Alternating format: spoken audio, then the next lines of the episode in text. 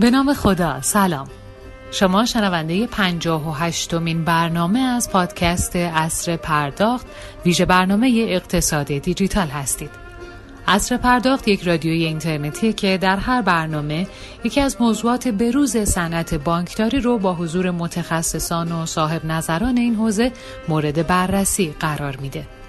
ما در این رسانه هر آدین رأس ساعت 11 در کنار شما عزیزان هستیم و هر هفته درباره یکی از این موضوعات مهم صنعت فناوری و بانکی کشور به گفتگو می‌پردازیم. من شکیبا بحری هستم و افتخار دارم در اولین آدینه تیر ماه سال 1400 به همراه آقای عبدالله افتاده مدیر مسئول رادیو اینترنتی اصر پرداخت در خدمت شما باشم. این برنامه از طریق زیرساخت ارتباطی آسیاتک پخش میشه. حامی ویژه شرکت توسعه خدمات الکترونیکی آدونیس. عنوان میزگرد این هفته. انتظارات نظام بانکی و فناوری از رئیس جمهور منتخب.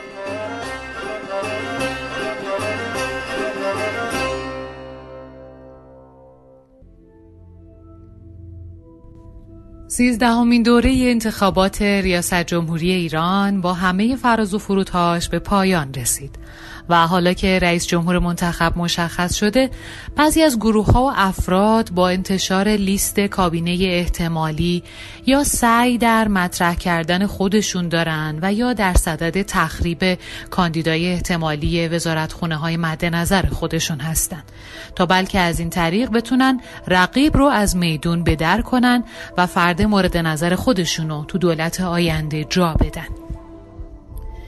انتخاب ترکیب تیم اقتصادی و اجرایی قوی که تجارب و قدرت اجرایی بالا داشته باشند و با خصوصیت روحیه کار جهادی خستگی ناپذیر تو آغاز دوره گام دوم انقلاب هماهنگ باشند. بدون هر گونه اقدامات احساسی و شتاب زده و در این حال به کارگیری کلیه امکانات توانمندی های داخلی بر اساس خود اتکایی جمعی که از ظرفیت توان علمی و خلاقیت های داخلی نشأت بگیره و در نهایت تلاش برای ایجاد یه تعامل سازنده که از طریق اون بشه از دانش و فناوری های پیشرفته خارجی استفاده و همافزایی کرد همه و همه نیاز به یک برنامه جامع و مانع داره که تو امر چینش کابینه دولت آینده از هر جهت برای رئیس جمهور منتخب حائز اهمیته. تو روزهای گذشته شاهد موضوعی هستیم که البته موضوع جدیدی نیست. اینکه بسیاری از افراد شناخته شده و گروه های سیاسی به شدت رنگ باختن به طوری که تو برخی از اظهار نظرها شاهدیم که اونا با اظهار تشکر از افرادی که حتی تو انتخابات حضور نداشتن بیان می‌کنن. ممنون که نیومدید و ما تونستیم رئیس جمهور منتخب رو انتخاب بکنیم. این در حالیه که این افراد تو ایام انتخابات حتی یک خط هم در حمایت از رئیس جمهور منتخب منتشر نکردند و جالب تر این که به شدت با دولت فعلی درآمیخته بودند و کار می‌کردند و کسایی که از عملکرد این افراد مطلع هستند از این چرخش 180 درجه‌ای در شگفتند جوری که گویا تو این 8 سال گذشته این افراد هیچ کدوم تو ایران حضور نداشتند نکته ای که امروز جای تأسف داره اینه که افراد و گروه های سیاسی به که بیان از برنامه و کارنامه مدیران پیشنهادی خودشون که این روزها تو رسانه ها مطرح شدن دفاع کنن فقط سعی دارن دو یا چند اسم رو کنار هم قرار بدن. اونم به شکلی که بین خوب و خوبتر یکی نمایانتر باشه و بعد بتونن مسیر رو برای کاندیدای مورد نظر خودشون باز کنن.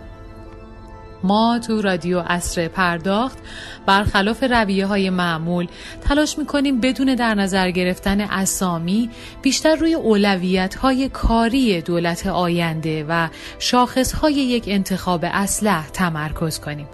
برای همین تو برنامه امروز با حضور آقایان سید مهدی جوادی رئیس ستاد کارآفرینان و نوآفرینان آیت الله رئیسی رمضان علی صادق زاده مشاور آموزش، پژوهش و فناوری در وزارت سمت و محمد رضا طلایی رئیس کمیسیون فاوای اتاق بازرگانی ایران در خصوص شاخصهای انتخاب و اولویت‌های کاری وزارتخونه های ارتباطات، اقتصاد و بانک مرکزی به بحث و تبادل نظر خواهیم پرداخت.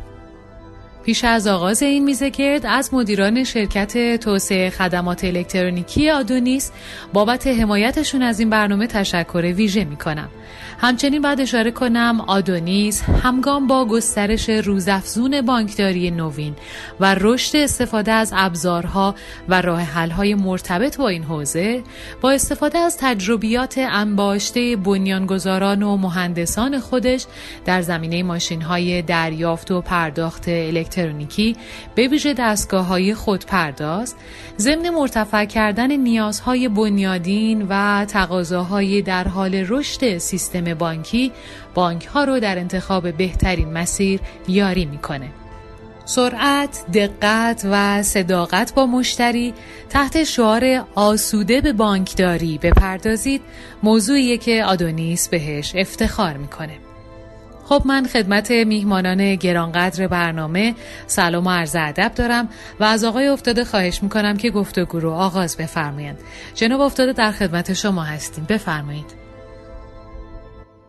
بنده سلام عرض می‌کنم خدمت میهمانان و شنوندگان عزیز که دوباره یک جمعه دیگه کنار ما هستند و ما رو دنبال می‌کنن مرسی از خانم بحری عزیز با پلاتوی جذابی که گفتن نکات اساسی که امروز ما قرار هست توی میزه دنبال کنیم خانم بحری گفتم من دیگه تکرارش نمی کنم بدون وقفه میریم سمت میهمانان عزیز که روی خط هستن. فقط من یه اشاره بکنم. آقای صادق زاده رو ما هنوز روی خط نداریم. متاسفانه در ارتباطشون مشکلی پیش اومده.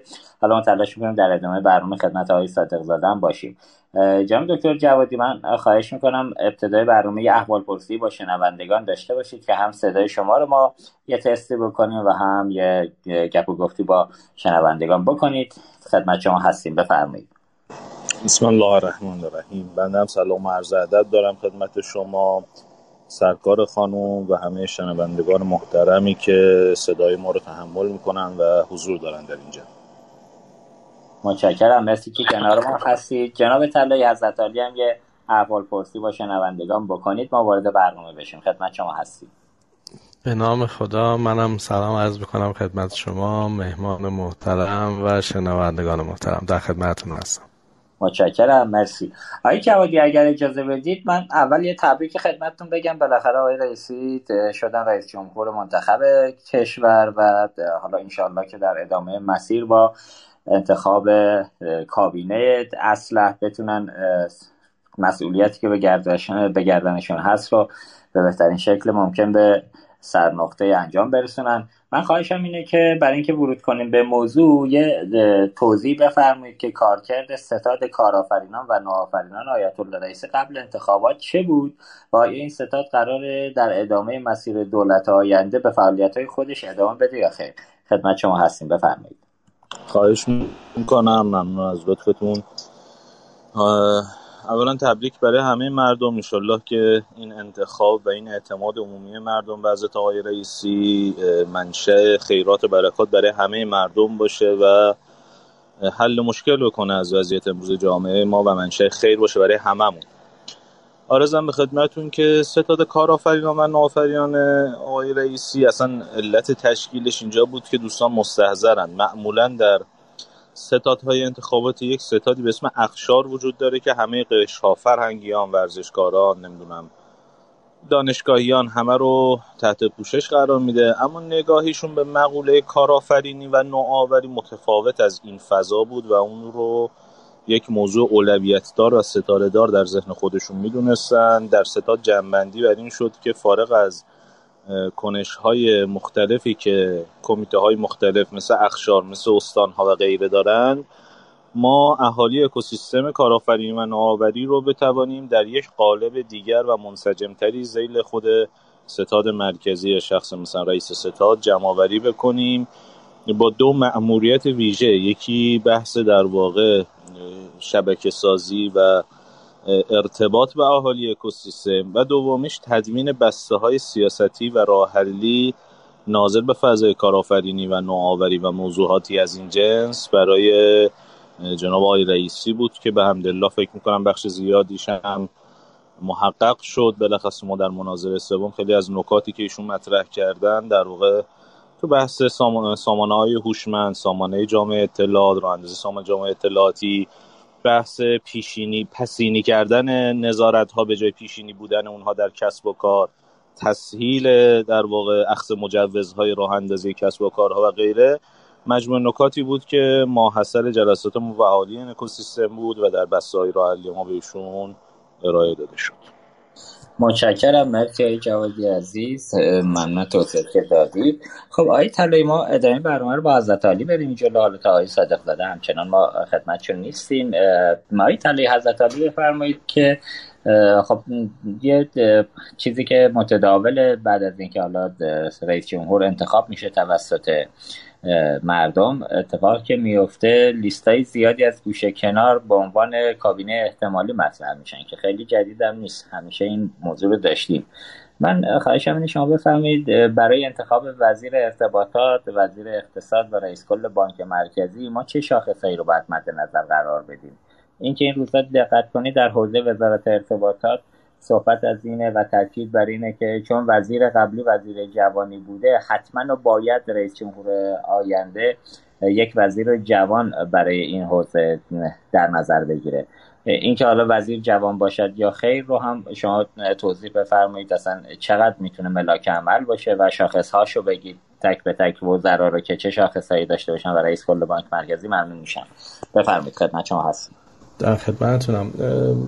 جام افتاده بعد از تایید صلاحیت های شورای نگهبان آقای دکتر رئیسی اولین جایی که روز اول تبلیغاتشون حضور پیدا کردن اتاق بازرگانی بود که در جمع فعالان اقتصادی از سه اتاق بازرگانی تعاون و اصناف حضور پیدا کردن و این نشانه خوبی بود برای اینکه بعد از یک گذر هشت ساله از بحران های اقتصادی احتمالا ما در آینده شاهد تحصیل قوانین و مقررات در حوزه اقتصاد خواهیم بود و کسب و کار. جوانگرایی کلا گزینه بسیار مناسبیه در دولت ها و باعث رشد کشور خواهد شد. اما اینی که الزام داشته باشه اینکه وزیر ارتباطات حتما باید جوان باشه یا خیر به نظر بنده گزینه اصلی نیست.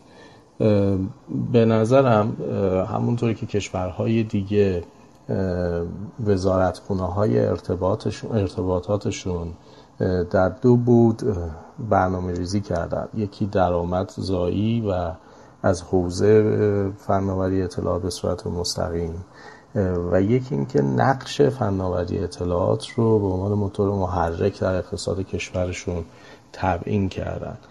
اگر این دوتا موضوع در اولویت وزیر ارتباطات آینده قرار بگیره و ما شاهد اون باشیم که توسعه واقعی زیرساخت های ارتباطات کشور رو داشته باشیم مقررات زدایی در حوزه فناوری اطلاعات رو شاهد باشیم و اینکه نقشه راه توسعه فناوری اطلاعات رو در اولویت های اصلی داشته باشیم می‌تونم بگم که ما بخشی از مشکلاتمون رو در حوزه فناوری اطلاعات حذف خواهیم کرد و مسلما اینکه می‌تونه به کمک بکنه به توسعه اقتصاد کشورمون به بنگاه های اقتصادی بون و به عنوان یک وزارتخونه اصلی معرفی بشه برای اینکه اقتصاد هوشمند یا اقتصاد دیجیتال رو زیر ساختاش رو فراهم بکنه.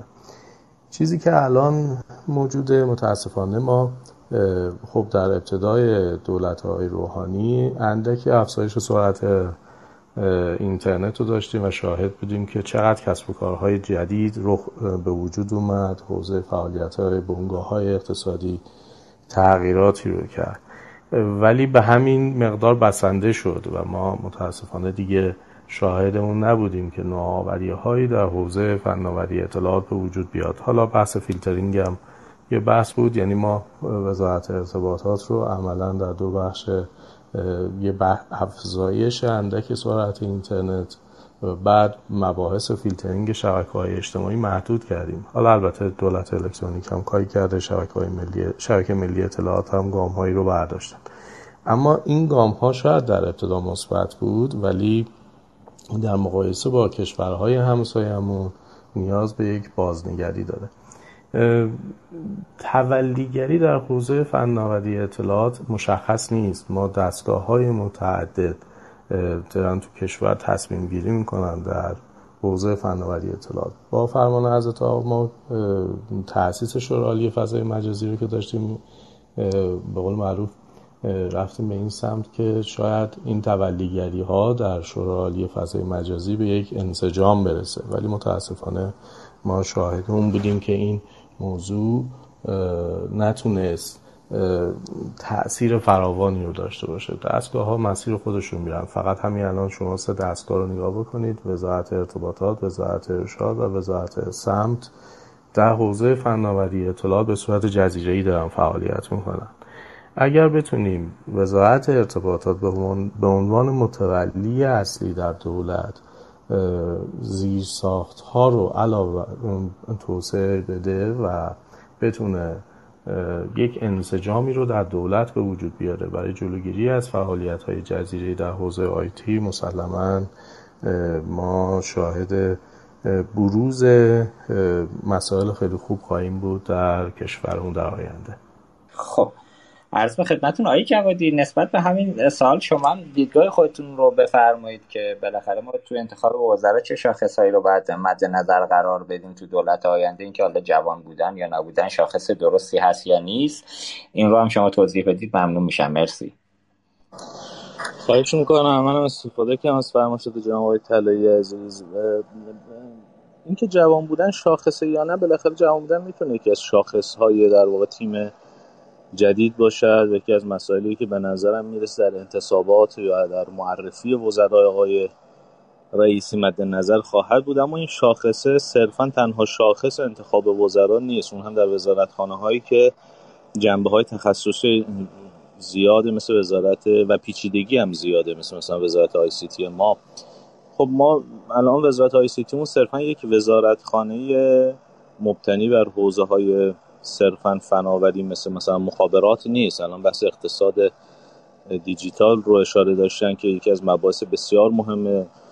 به نظر می‌رسه که باید توجه جدی به این موضوع که سهم اقتصاد دیجیتال در حوزه اقتصاد کشور سهم بسیار چیز و غیر قابل در واقع قبولیه و حوزه های زیرساختی حوزه های فنی گسترش در واقع شبکه های فناوری اطلاعات ما موضوعاتی که انتخاب وزیر رو یه مقداری پیچیده می‌کنه و وزیر نمی‌تواند خارج از فضای آشنا به این موضوعات و خارج از اکوسیستم احتمالا منتصب بشود و بتواند به خوبی سکانداری بکنه این وزارت خونه و همین ها باعث میشه که قبل از اینکه به شاخصه جوان بودن احتمالا مراجعه بشه بریم به سمت شاخصه های فنی و شاخصه های تخصصی در این حوزه و ببینیم کدوم دوستان تجربه موفقی رو داشتن و به این فضا آشنان حوزه های در واقع فنی این فضا رو می‌شناسن حوزه های دانشی این فضا رو می‌شناسن حوزه های اقتصادی این فضا رو می‌شناسن و تجربه مختلفی داشتن. نکته دیگه که دوستمون اشاره داشتن و نکته درستیه بحث تعدد دستگاه های تصمیم گیره وقتی وزیری می‌خواد بشینه باید کمی این قدرت رو داشته باشه که بتونه در این بلبشوی دستگاه های تصمیم گیر و تصمیم ساز یک همگرایی و همگنی ایجاد بکنه. ما در حوزه فناوری اطلاعات و فضای مجازی هم مثل سایر حوزه ها با تکسر و تورم دستگاه های تصمیم گیر و تصمیم ساز مواجهیم. یعنی فرمودن حالا بخشی وزارت فرهنگ و ارشاد شورا فضای مجازی. من صدام فکر می‌کنم صدای داخل درست آقای والا الان صدای از عالی. آره بفرمایید فکر می‌کنم یه صدا از بقیه مهمان بود بفرمایید. شورا عالی فضای مجازی یه جاهایی می‌بینیم که ورود کارگروه مصادیق مجرمانه یا همون اصطلاح کارگروه فیلترینگ. یه جاهایی حتی شورا عالی انقلاب فرهنگی شورای تداخلش با وظایف شورای عالی فضای مجازی و خود تصمیم گیری وزارت ICT اینها باعث میشه این تورم زیاد نهادهای تصمیم گیر نیاز داشته باشیم که یک وزیری داشته باشیم که بتواند اینها رو همگن و همسو بکنه. و الا در ناهماهنگی بین این دستگاه ها هیچ مسئله پیش نخواهند رفت. فکر می‌کنم یکی از شاخص های دیگه که برای انتخاب وزیر بتونن مد نظر قرار بدن وزیر توانمندی باشد که بتواند همسویی بین این نهادهای متکثر هم ایجاد بکنه بسیار همالی متشکرم. خب ما آقای صادق زاده رو کنار خودمون روی خط داریم به روش دیگری رو خط آورده میشون آقای صادق زاده خدمت شما. سلام عرض می‌کنم. حضرت علی یه احوال پرسی می‌خواید بفرمایید. با مهمان بله بسم الله الرحمن الرحیم. من هم خدمت جناب آقای افتاده و سرکار خانم بحری و مهمانان محترم شما جناب آقای جوادی و جناب آقای طلایی و شنوندگان ارجمندتون عرض سلام و ادب دارم. در خدمت شما هستیم. خواهش می‌کنم. آقای صادق صداتون یه مقدار فقط ضعیف است. اگه بلندتر صحبت کنید ممنونتون میشم. متشکرم. عرض به خدمت شما که شما که نبودید ما در حوزه شاخص های انتخاب وزیر ارتباطات وزیر اقتصاد و رئیس کل بانک مرکزی صحبت کردیم. که بالاخره رئیس جمهور منتخب در انتخاب وزرا چه شاخصهایی رو باید مد نظر قرار بده. اگه به تفکیک این سه حوزه رو بتونید پاسخ بدید ممنون میشم. خدمت شما هستم. من یه مقدمه کوتاهی عرض می‌کنم در مورد شعارهایی که و رؤوس برنامه هایی که رئیس جمهور محترم منتخب در واقع اعلام کردند.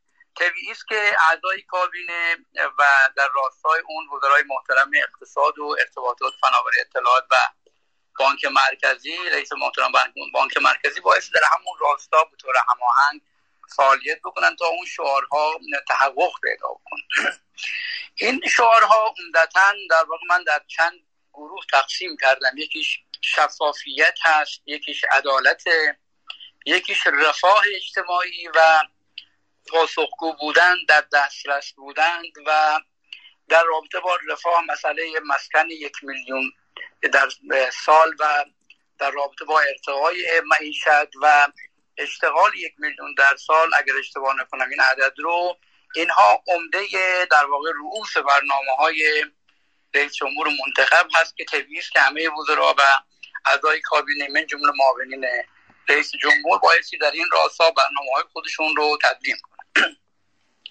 اما به طور خاص در رابطه با وزیر ارتباطات و فناوری اطلاعات که در واقع در همین راستا مثلا در راستای شفافیت اگر بخواد حرکت بکنه یا در راستای عدالت محوری اگر بخواد حرکت بکنه بایستی شفافیت در حوزه فناوری اطلاعات و ارتباطات در حوزه کاری خودش باشه.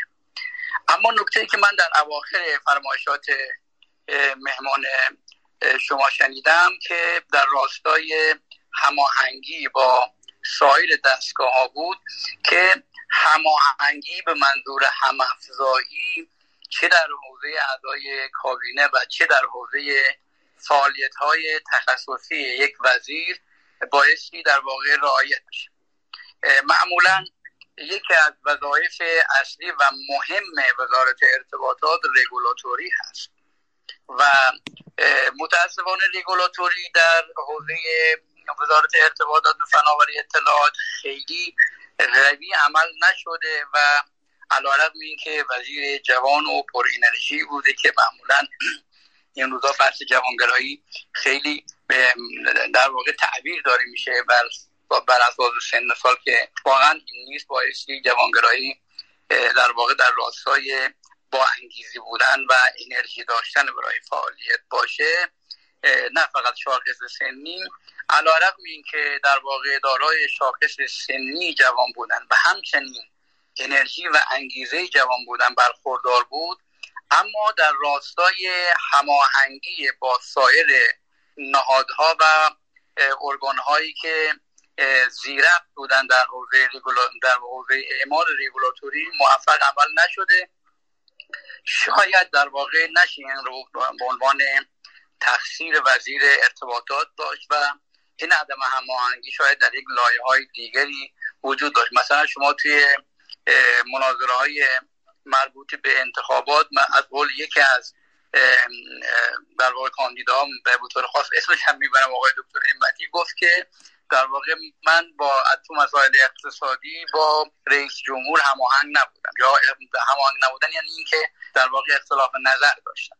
خب ببینید اگر اینجوری باشه در واقع اگر وزیر ارتباطات با سایر نهادهایی که در این حوزه هستند مثل مرکز ملی فضای مجازی حوزه وزارت ارشاد صدا و سیما شورای عالی انقلاب فرهنگی و حتی تو لایه های پایینتر نظارتی خودش مثلا اپراتورها که اگر نخوان تصمیمات مربوط به تنظیم مقررات و رگولاتوری رو اجرایی بکنن و برنامه بکنه طبیعی است که هر چقدر هم برنامه مترقی و اهداف بلند مدتی داشته باشه قابل اجرا نیست. بنابراین وزیر ارتباطات و به طبع آن هم میشه در تسری داد به سایر وزارت مثل وزارت اقتصاد و رئیس بانک مرکزی اگر با استفاده از توان و ظرفیتی که در هیئت دولت و در رئیس جمهور هست نتونن این هماهنگی رو در مرحله اجرا به اجرا در بیارن به ایجاد بکنن و در واقع ضعف میشه و فرصت از دست میره و در پایان در واقع دوره مدیریتشون توپ رو تو زمین این اون میندازن که بله من نظرم مخالف بود من هماهنگ نبودم. ما یکی در مصوبات هیئت وزیران داریم که تقریبا دیگه این به قانون هست که در واقع تمام وزرا در مصوبات هیئت وزیران و کابینه به سهم خود مسئول به خودشون مسئول هستند. بنابراین ممکنه یک وزیری در یک موردی که به رأی گذاشته میشه در کابینه مخالف باشه ولی وقتی که تصویب شد مسئول هست و باعثی در اجرا بدون چون چرا اون رو اجرا بکنه و نمی‌تونه به دلیل اینکه مخالفش بوده در اجرا در واقع مخالفت بکنه و ایجاد دستانداز اگر در همون ماهای اول احساس بکنه که نمی‌تونه این هماهنگی ایجاد بکنه و هر شنوی ازش در رابطه با اعمال رگولاتوری نیست خب باعث استعفا بده و نمی‌تونه در واقع تا پایان دوره چهار ساله خودش همینجوری ادامه بده و بعدش هم بگی بله من در واقع با من هماهنگ نبودن به من نتونستم و مخالف بودن. دیگه بهانه ای نبایستی در واقع داشته باشه. این به طور عمومی در رابطه با قضیه هماهنگی و مواردی که مرتبط به شعارهای کلی و رؤوس برنامه های در واقع محوری رئیس جمهور منتخب هست. ارز کردم که شامل هم وزیر ارتباطات میشه هم وزیر اقتصاد میشه هم رئیس بانک مرکزی. اما به طور خاص برای وزارت ارتباطات خب طبیعی که ما معمولا ویژگی هایی که برای وزیر ارتباطات از نظر تخصصی قائل هستیم با توجه به رشد علم و فناوری در حوزه فناوری اطلاعات و ارتباطات اونقدر وسیع هست که انتظار نیست که وزیر در همه این حوزه ها علامه باشه و در واقع مطلع باشه. اما حداقل بایستی شناخت و تجربه کافی از این حوزه ها داشته باشه و من یادم از در دولت دوم آقای احمدی نژاد یکی از افرادی که به عنوان در واقع وزیر آخر وزیر شده بود آقای نامی بود. خب آقای نامی در حوزه نظامی حتما کارهایی خیلی خوبی داشته ولی خب اومد وزیر ارتباطات شد. ببینید بایستی ضمن اینکه تخصص لازم رو در این حوزه حداقل در یکی از گرایش های مربوط به فناوری اطلاعات ارتباطات داشته باشه بایستی حداقل تجربه کافی هم داشته باشه از نظر مدیریتی در واقع که بتونه زیر مجموعش بهش تمکین بکنن و تصمیماتش رو در واقع از اجرایی بپذیرن و تمکین بکنن و اجرا بکنن بنابراین شناخت اجمالی و تجربه کافی و تخصص لازم اون حداقل تخصص لازم رو باید داشته باشه که بتونه تو اون حوزه در واقع موفق باشه. با شعارم نمیشه. مثلا فرض بکنید که با شعار دادن که من در واقع تو این حوزه الان در واقع یکی از چیزهایی که خیلی مصطلح شده یک سری از واژگان رو که خب خیلی راحت میشه از اینترنت هم search کرد و واژگانی که بسیار لوکس هست و در حوزه فناوری های نوین و الان در واقع در سطح دنیا چه در صف مقدم پژوهش در حال انجام هست در مراکز پژوهشی و دانشگاه یا در در محله فناوری مورد استفاده است. خب اینها رو عناوینش عنوان کردن تو سخنرانی ها گفتن. این کفایت نمی‌کنه. بایستی در واقع آشنایی نسبی داشته باشه که بتونه در محله اجرا سیاست گذاری بکنه و بتونه اونها رو به محله اجرا در بیاره. ضمن اینکه اون هماهنگی ها و کلی که از کردم رو باید داشته باشه. وزارت اقتصاد خوب طبیعی که هم وزارت اقتصاد هم رئیس بانک مرکزی اون حداقل تخصصی خودشون بایستی واقعا اقتصاددان باشن و تجربه کافی در مسائل اجرایی اقتصادی بانکداری و بانکی داشته باشن.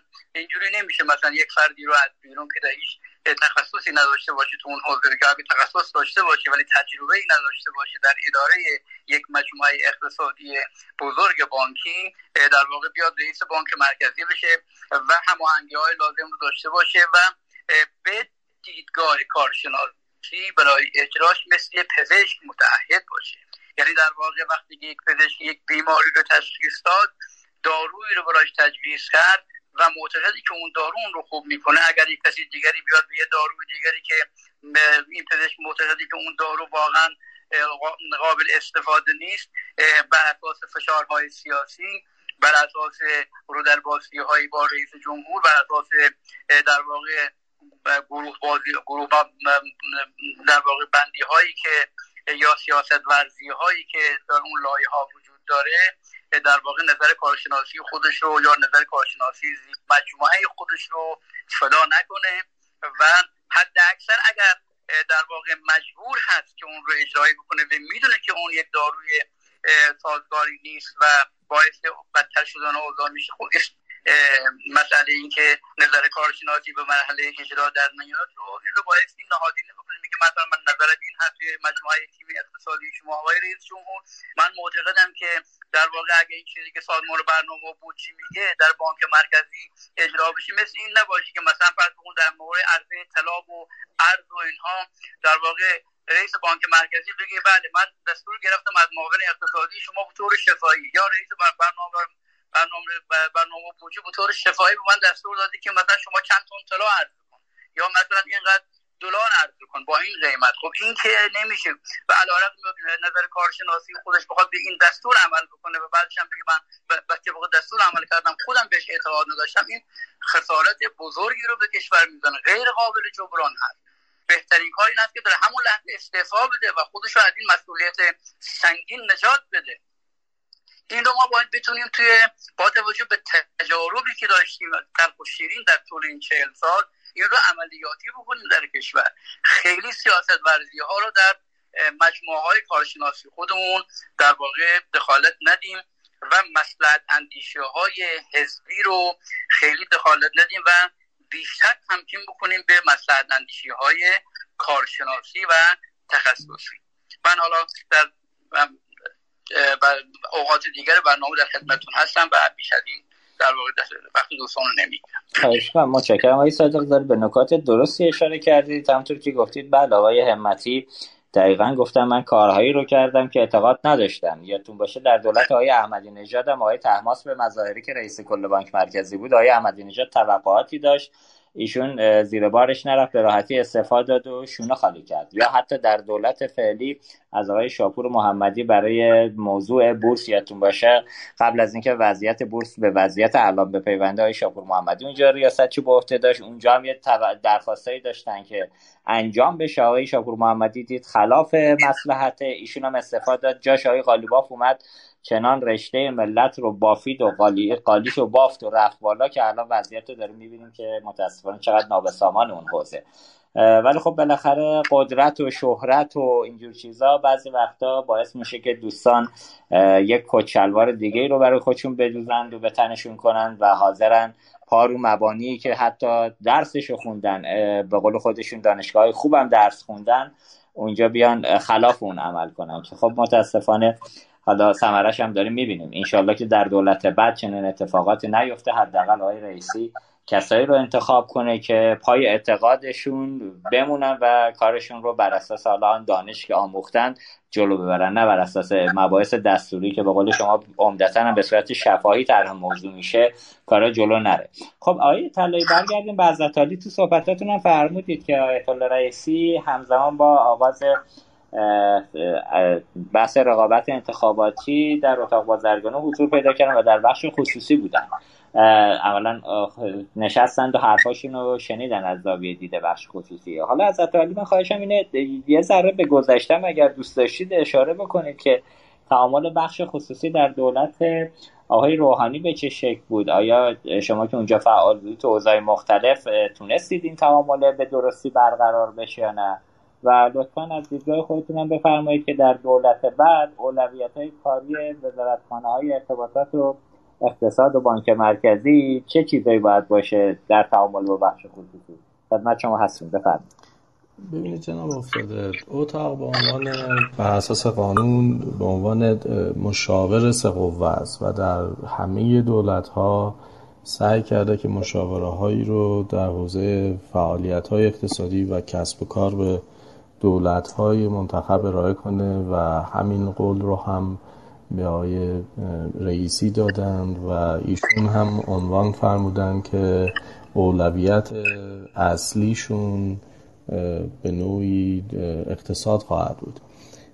و همکاری ویژه با بخش خصوصی به ویژه اتاق بازرگانی به عنوان متولی بخش خصوصی که می‌تونه امر تولید و صادرات و واردات رو مدیریت بکنه مهمترین موضوعی که به نظر من باید مورد بررسی قرار بگیره اینه که ما باید آزادسازی اقتصاد داشته باشیم یا حرکت بکنیم به سوی اقتصاد باز با بهبود محیط کسب و کار.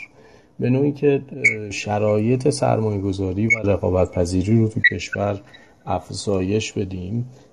و شاهد ورود سرمایه به بونگاه های اقتصادی باشیم. وزیر اقتصاد شاید باید یه مقداری بیشتر روی اصلاحات اساسی توی قوانین و مقررات و مقررات زدایی تمرکز بکنه برای اینکه مشارکت بخش خصوصی رو افزایش بده و با اجرای قوی دستورالعملها و قوانین و مقررات بتونه به قول من به رشد اقتصادی مورد نظر کشور دست پیدا بشه. این اصلاحات و قوانین و مقررات با فناوری اطلاعات با سرعت بیشتری حرکت خواهد کرد. ما سال گذشته شاهد این بودیم که خب این ویروس کرونا تعطیلی رو تو کل دنیا به وجود آورد. کشورهایی که از فناوری اطلاعات استفاده کرده بودن.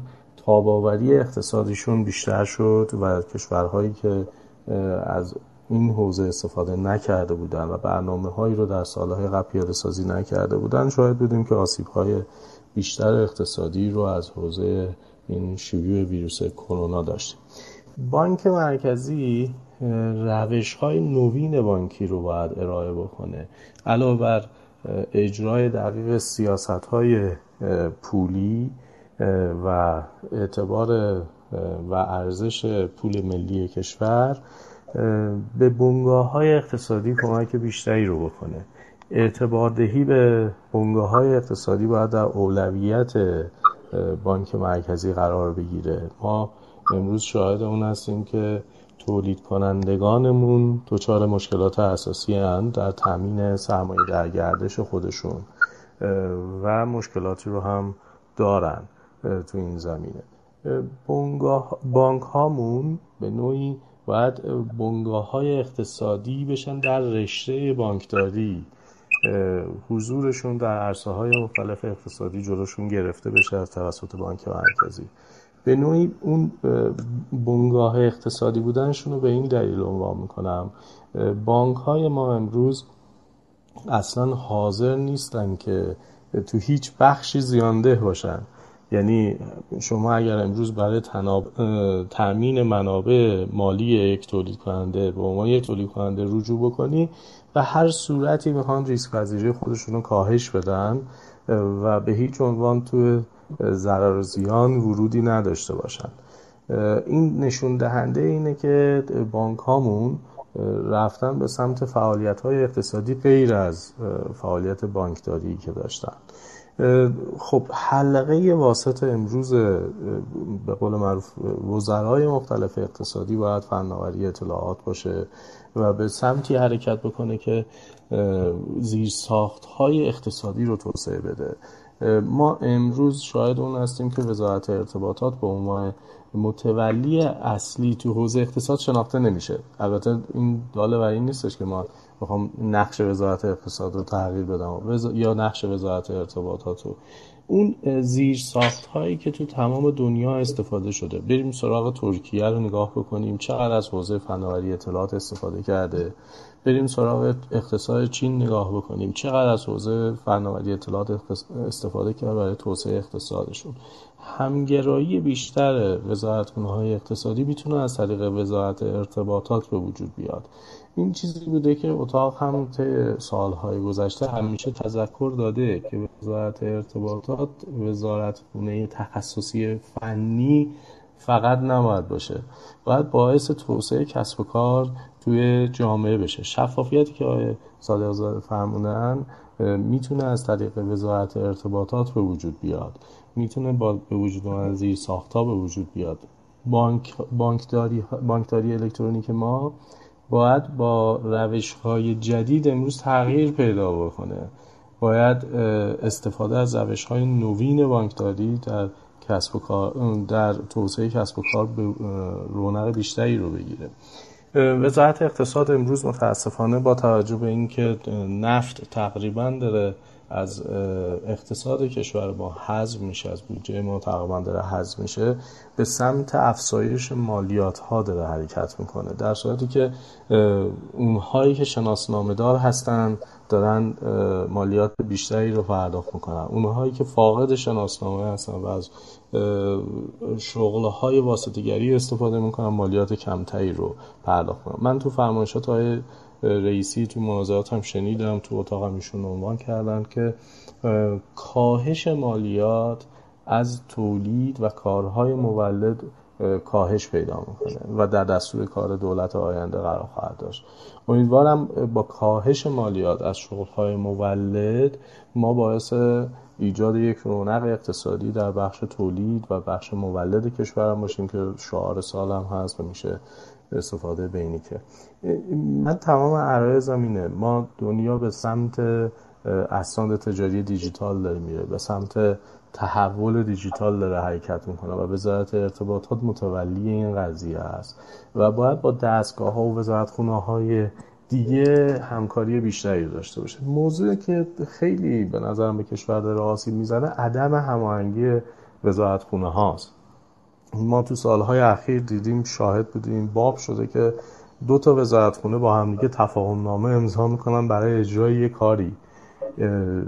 مگر این دوستان توی هیئت وزیران حضور ندارن؟ مگه دولت یک مسیری رو تدوین نکرده برای توسعه کشور توسعه اقتصادی توسعه فرهنگی توسعه اجتماعی کشور. چه نیازی است که یه تفاهم نامه امضا بشه؟ موقعی که این تفاهم نامه می‌خواد امضا بشه یعنی اینکه نقشه راهی وجود نداره.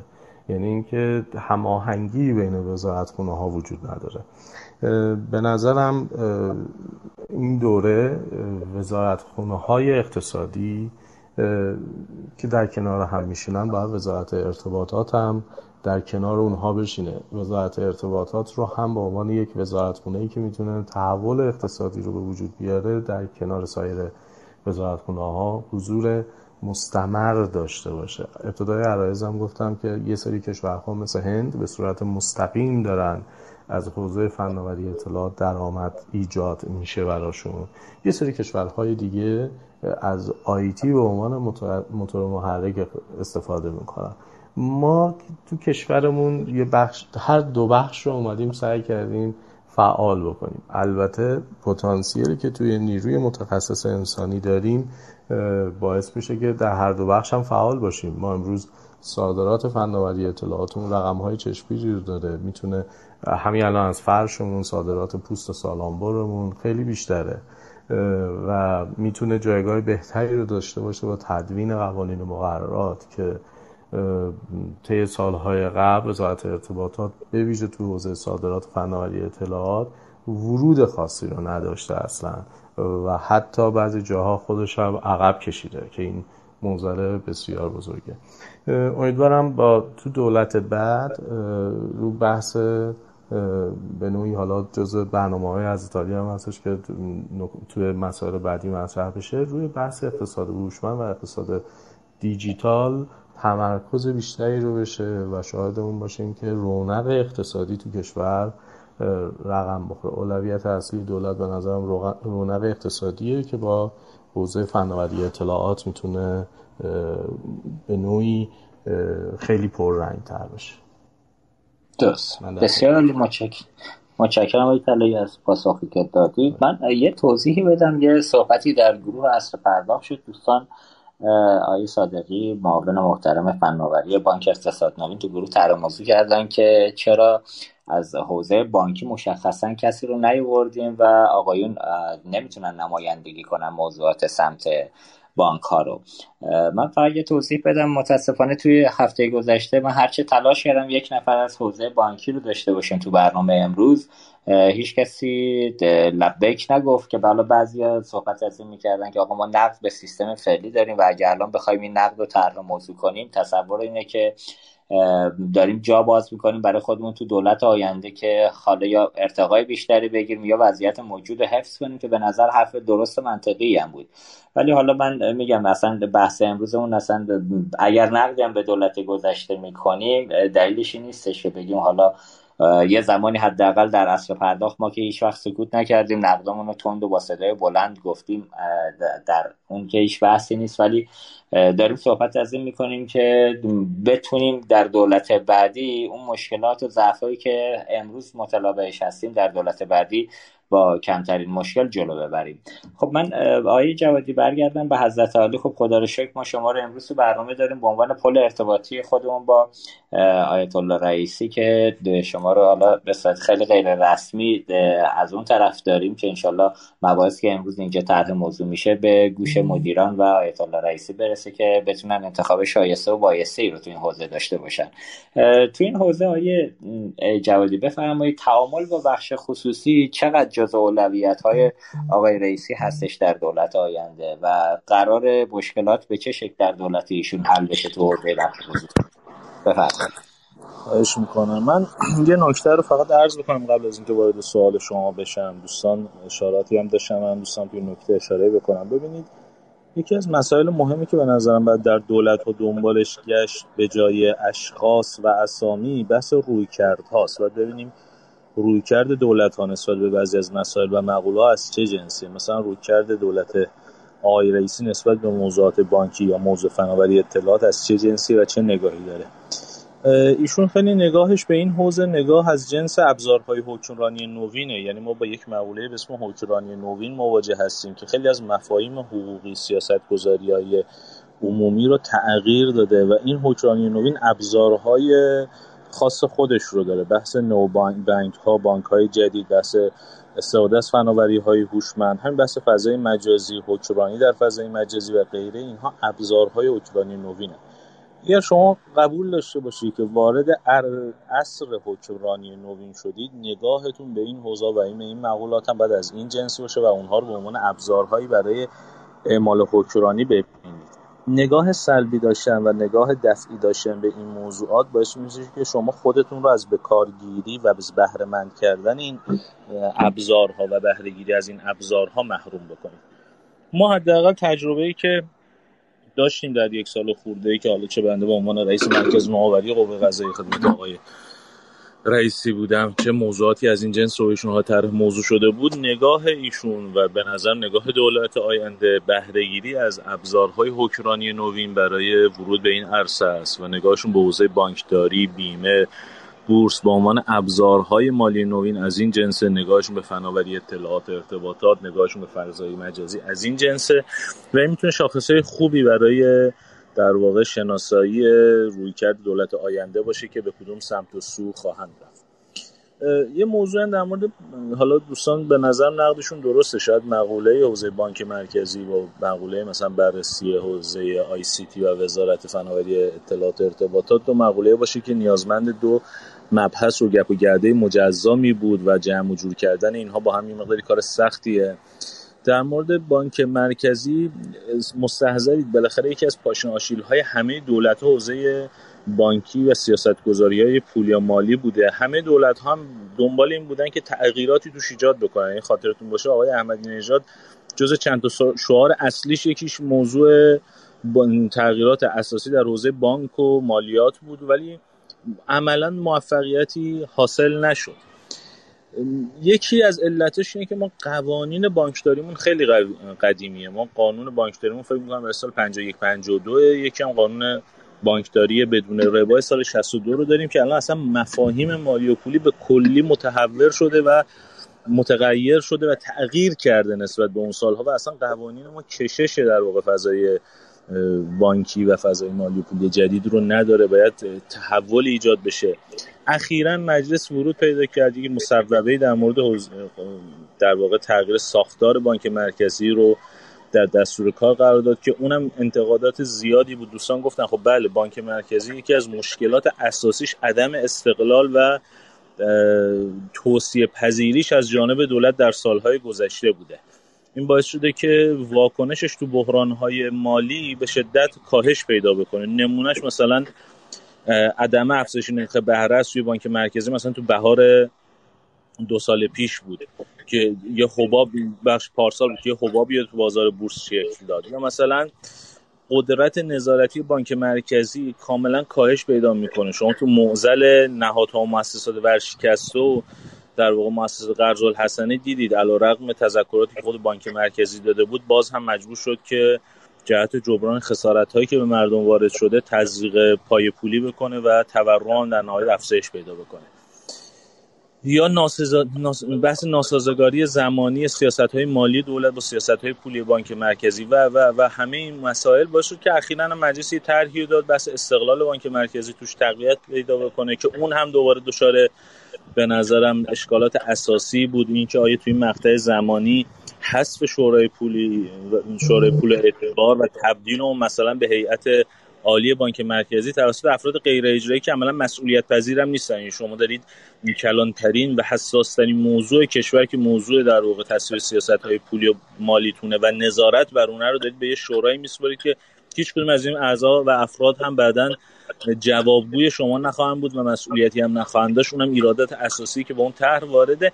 می‌خوام بگم مسئله بانک مرکزی مسئله خیلی حساس و مسئله خیلی پیچیده ایجاد تغییرات ساختاری در بانک مرکزی تا وقتی اتفاق نیفته فارغ از اینکه چه کسی بر مسند ریاست این بانک بشینه و سکاندار بانک مرکزی بشه اتفاق خاصی رو شما در این حوزه نمی‌بینید. مضاف بر اینکه ما در حوزه بانکی و حوزه های مثل بیم و بورس با یک چرخش مدیران مواجه هستیم که این چرخش بسته مدیران باعث میشه که خیلی سخت بشه افراد جدید رو وارد این عرصه کرد. قوانین ما و کمیته های گزینشی که در بانک مرکزی و بیمه برای افراد وجود داره باعث شده که شما اگر نگاه بکنید میانگین سنی هیئت مدیره بانک ها و بیمه ما میانگین بالای 50 ساله و غالبا هم افراد تکراری هن. یعنی طرف بانک ملی بوده رفته ملت از ملت رفته مثلا چه می‌دونم الان صادرات از اونجا رفته تو بیمه نشسته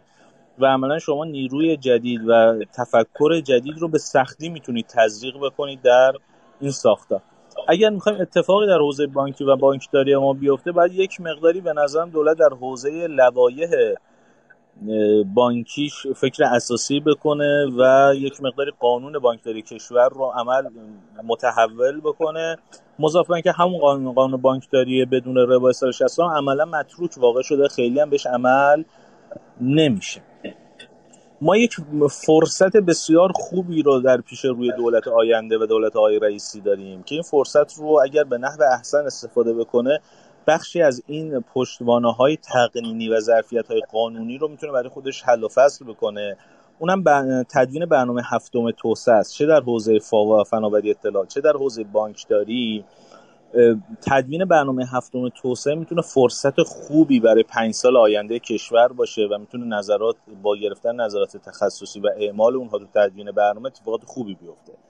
ما در برنامه های تقریبا چهارم به بعد یعنی برنامه چهارم توسعه پنجم توسعه و ششم توسعه با یک تکسر عجیب مفاد قانونی و تکالیف و احکام مواجه بودیم. به طوری که عرض رسم مثلا در حوزه فاوا شما برید احکام برنامه چهارم پنجم و ششم رو نگاه کنید کاملا مشخصه که یک سیاست گذاری جزیره ناشی از دقدقه های متکسر قانونگذار بوده. یعنی هر جایی که تونسته یه اعمال نفوذی کرده قوانین غالبا متضاد همه متقایر همه احکام نافی هم دیگه است توی این برنامه ها و این باعث شده که یک نگاه جامع و نگاه کلان نگر و یک پیکره واحدی به احکام برنامه توسعه ما غالب نباشه و وارد نباشه.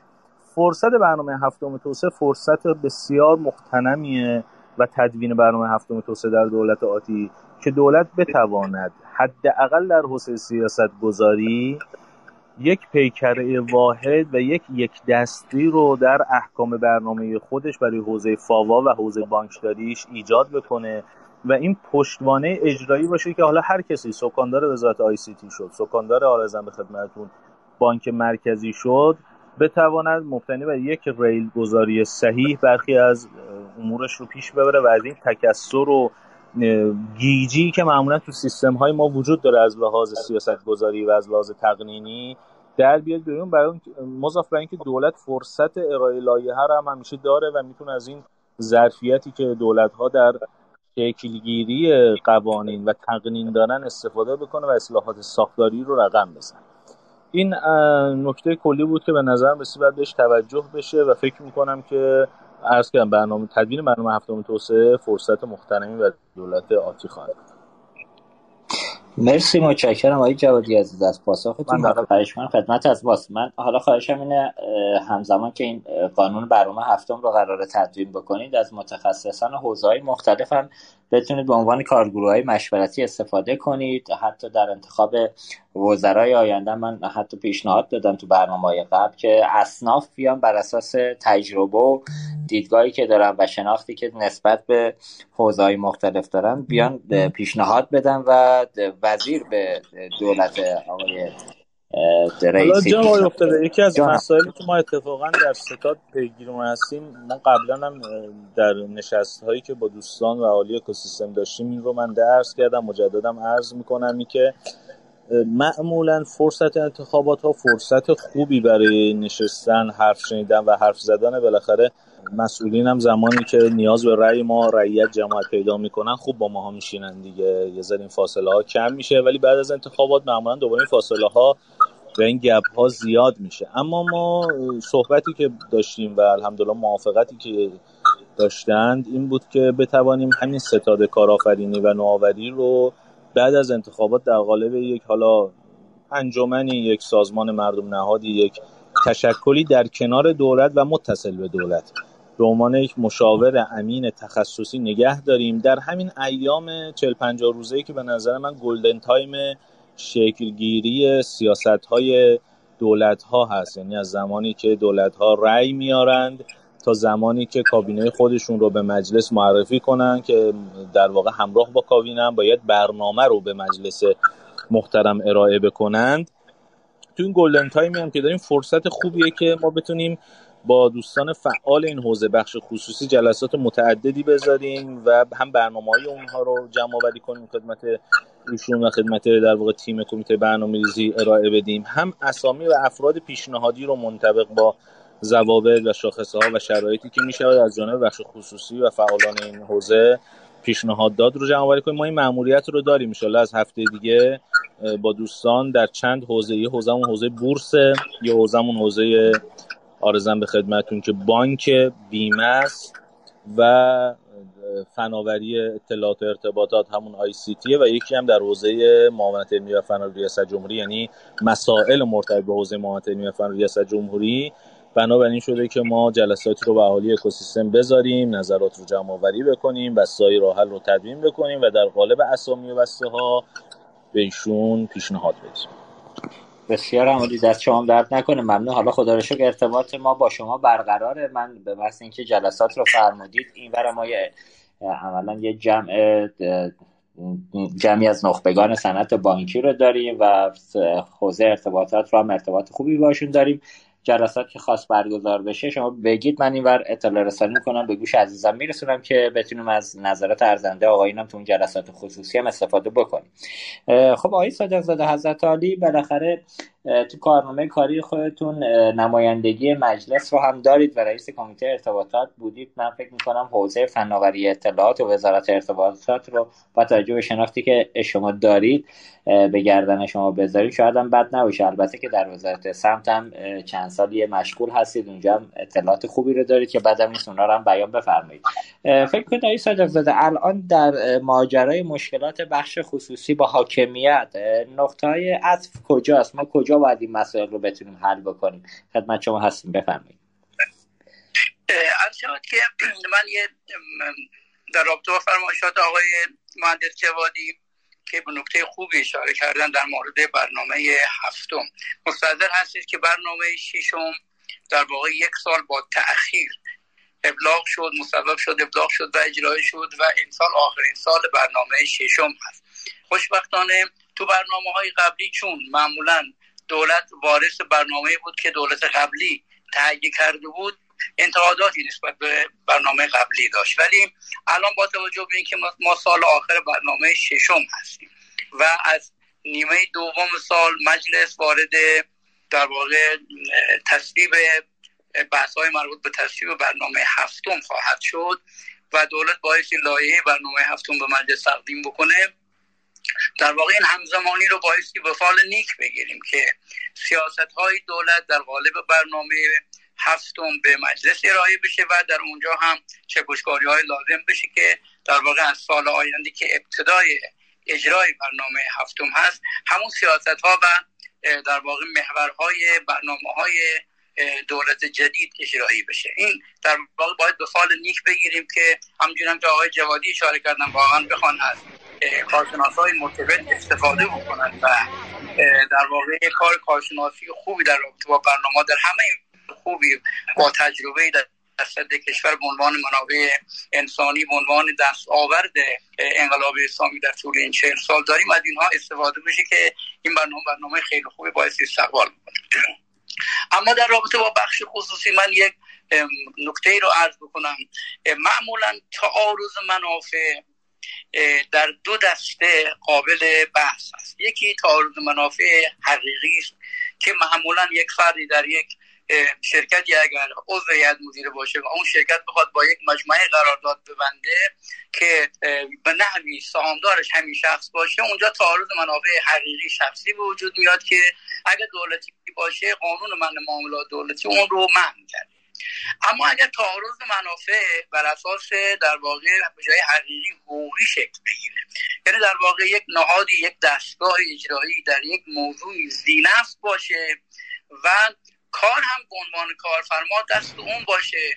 خب طبیعی که در واقع کارها رو به جای اینکه لازم هست از نظر قانونی به بخش خصوصی که تعارض منافع نداره سپرده باشه در اونجا با دستانداز مواجه میشه. یکی از معضلاتی که ما توی سالها داریم منظور مرتبط به یک دولت خاصی هم نیست واقعا. یعنی چه دولت سازندگی چه دولت اصلاحات چه دولت اعتدال و چه دولت تحول که در آینده مسئولیت رو به عهده خواهد گرفت در واقع این مسئله وجود داره باید یه جوری راه حل پیدا بکنیم.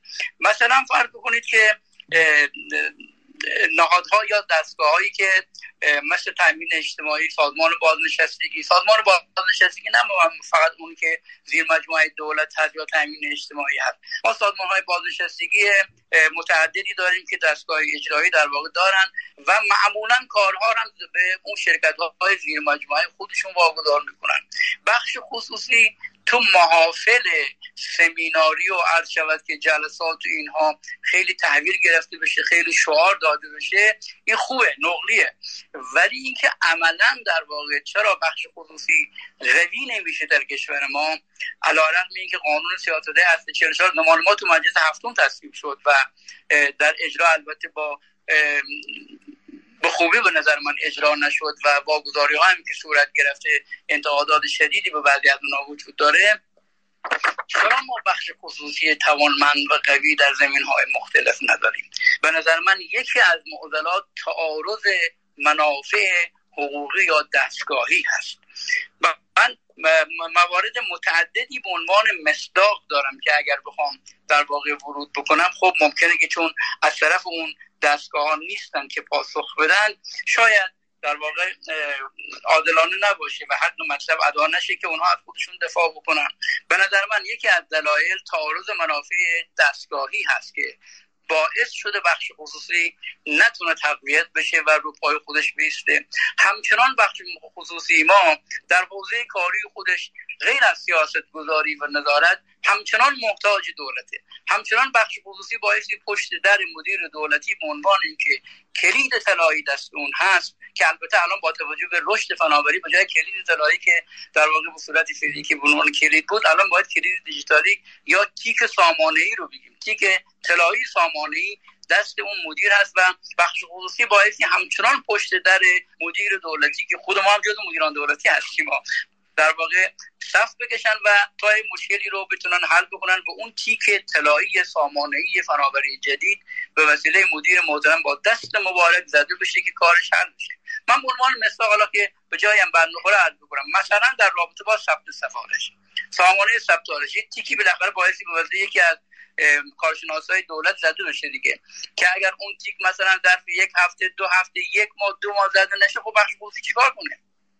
بایستی در اونجا همونجا که آقای طلایی هم اشاره کرد وزارت ارتباطات به عنوان یکی از وزارت خونه های بایستی اقتصادی باشه که تلقی بشه مثل وزارت جهاد مثل وزارت سمت مثل وزارت نفت مثل خود وزارت اقتصاد که در تیم باشه و زیر ساختار رو ایجاد بکنه. مثلا باید گفته بشه که آقا این تیک طلایی اگر ظرف چهار روز زده نشد اتوماتیک سامانی رو در واقع ارسال بکنه برای مراحل بعدی یعنی بخش خصوصی معطل نشه.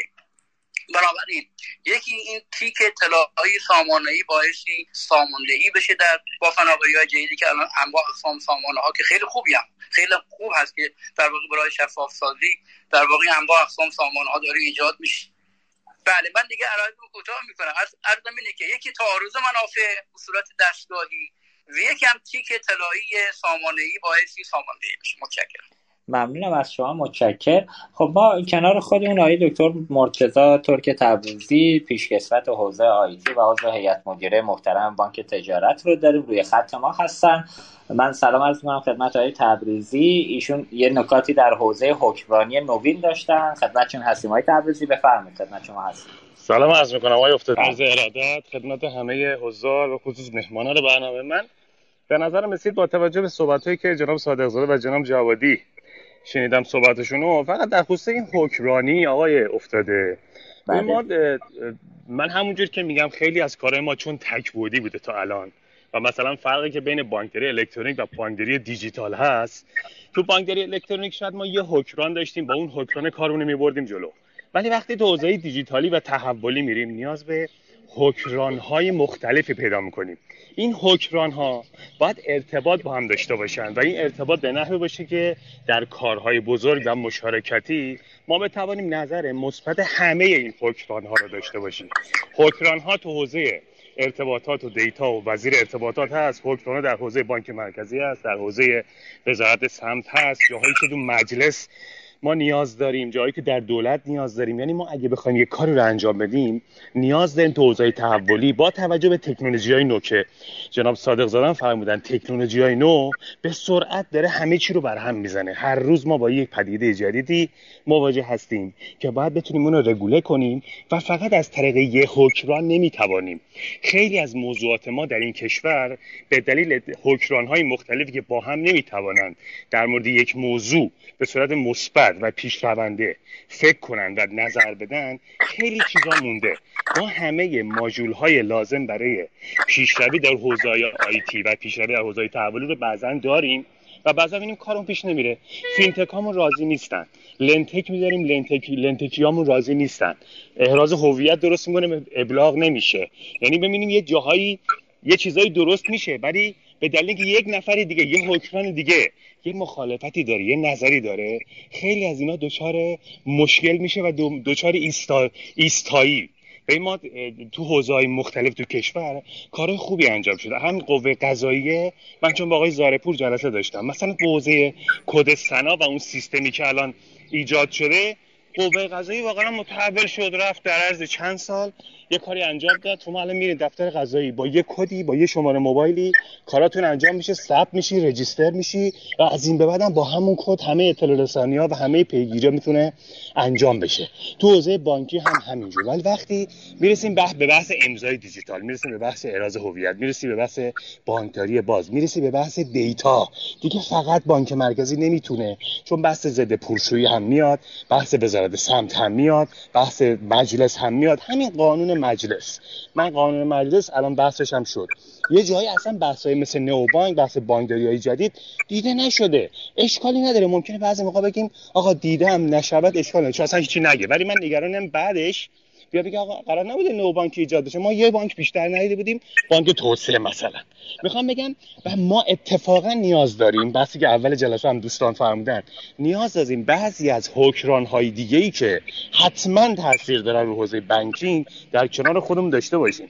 ما به عنوان بانک ها به عنوان بانک مرکزی مگر می توانیم به تنهایی در حوزه data ی کشوری تصمیم بگیریم که می‌خوایم مشتری رو اگه authenticate کنیم حتما باید data ی مختلفش داشته باشیم. کی به من data میده؟ این هیئت امنای data یی که بارها بحث کردیم. مگه می‌تونه توسط سیستم بانکی درست بشه؟ مگه می‌تونه توسط به تنهایی بانک مرکزی درست بشه؟ نه. حتما که اون انتیتی های دیگری که خودشون هم گاورننس می‌کنن خودشون هم یک حکمرانی دارن باید در کنار هم باشن. من برای همین مثال کاری که تو یک سال گذشته انجام شد. بحث اعراض هویت. خود تو بانک مرکزی ما رفتیم تیم مختلفی که از کارشناسای بخش بانکی و آیتی بودن. یه کاری انجام تحویل بانک مرکزی دادیم. این رفته تو بحث های دیگه وزارت خونه های دیگه داخل بانک مرکزی بحث ضد پولشویی که همه همه حاکمیتی هستن همه هم حکمرانی دارن. مونده هنوز ابلاغ نشده. من مطمئنم تو بانکداری باز این مشکل پیدا خواهیم کرد. و مطمئنم تو حوزه تحول دیجیتال حوزه data هم این مشکل پیدا خواهیم. ما از حدود سال 834 امضای دیجیتال توی کشور داریم ولی هنوز نتونستیم عملیاتش کنیم. به دلیل اینکه این governance های بالادستی ما با هم هماهنگ نیستن. به دلیل اینکه اینا هر کدوم از فقط خودشون و بخشنامه های خودشون و روش های خودشون و وضعیت عادی روال خودشون رو می‌بینن. و وقتی می‌خواد یه کار تحولی انجام شه نیاز به همکاری مشارکت و با همکار کردن و برای اینکه یه کاری تو کشور انجام بشه و بره جلو باید فکر کنیم. این کارت شکل نمی‌گیره. من می‌خوام بگم این حکمرانی نوین به دلیل به دلیل سرعت تکنولوژی دیگه نمیشه اصلا بانکداری الکترونیک رفتار کرد. دیجیتالیش فکر کردن دیجیتالی حکمرانی کردن یک روش دیگه یک نوع دیگری از حکمرانی است که باید انشالله بتونیم شکل بدیم. یعنی با هم بشینیم در مورد این موضوعات فکر کنیم و فقط هم بخش بانکی نمی‌تونه و فقط هم بخش بانکی قدرتشو نداره. ببخشید من گفتم این موضوع رو بگم که حالا خدمت دوستان هستیم باز استفاده می‌کنیم. متشکرم. مرسی تبریز از اینکه کنار ما بودید. خب ما طبق روال برنامه رسیدیم به میانه. اگر که دوستان اجازه بدن یه آهنگی رو در حد عرض به خدمت شما چهار دقیقه و نیم گوش بکنیم و برگردیم خدمت عزیزان. دوباره هستیم. فعلا.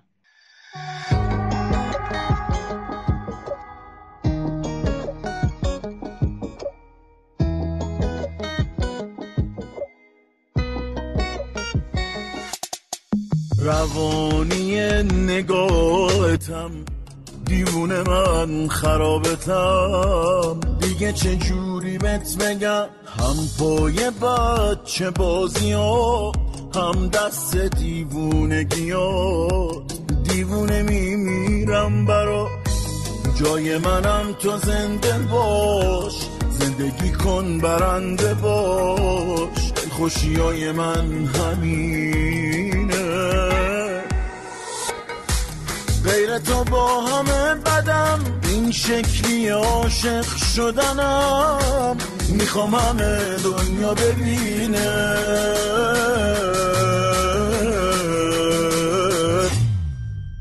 جونم بسته به جونت جونمی. خون تو رگ این دل مجنونمی. شهر و یار و دیار و قرار و نشونم و خونمی. جونم بسته به جونت جونمی. خون تو رگ این دل مجنونمی. شهر و یار و دیار و قرار و نشونم و خونمی.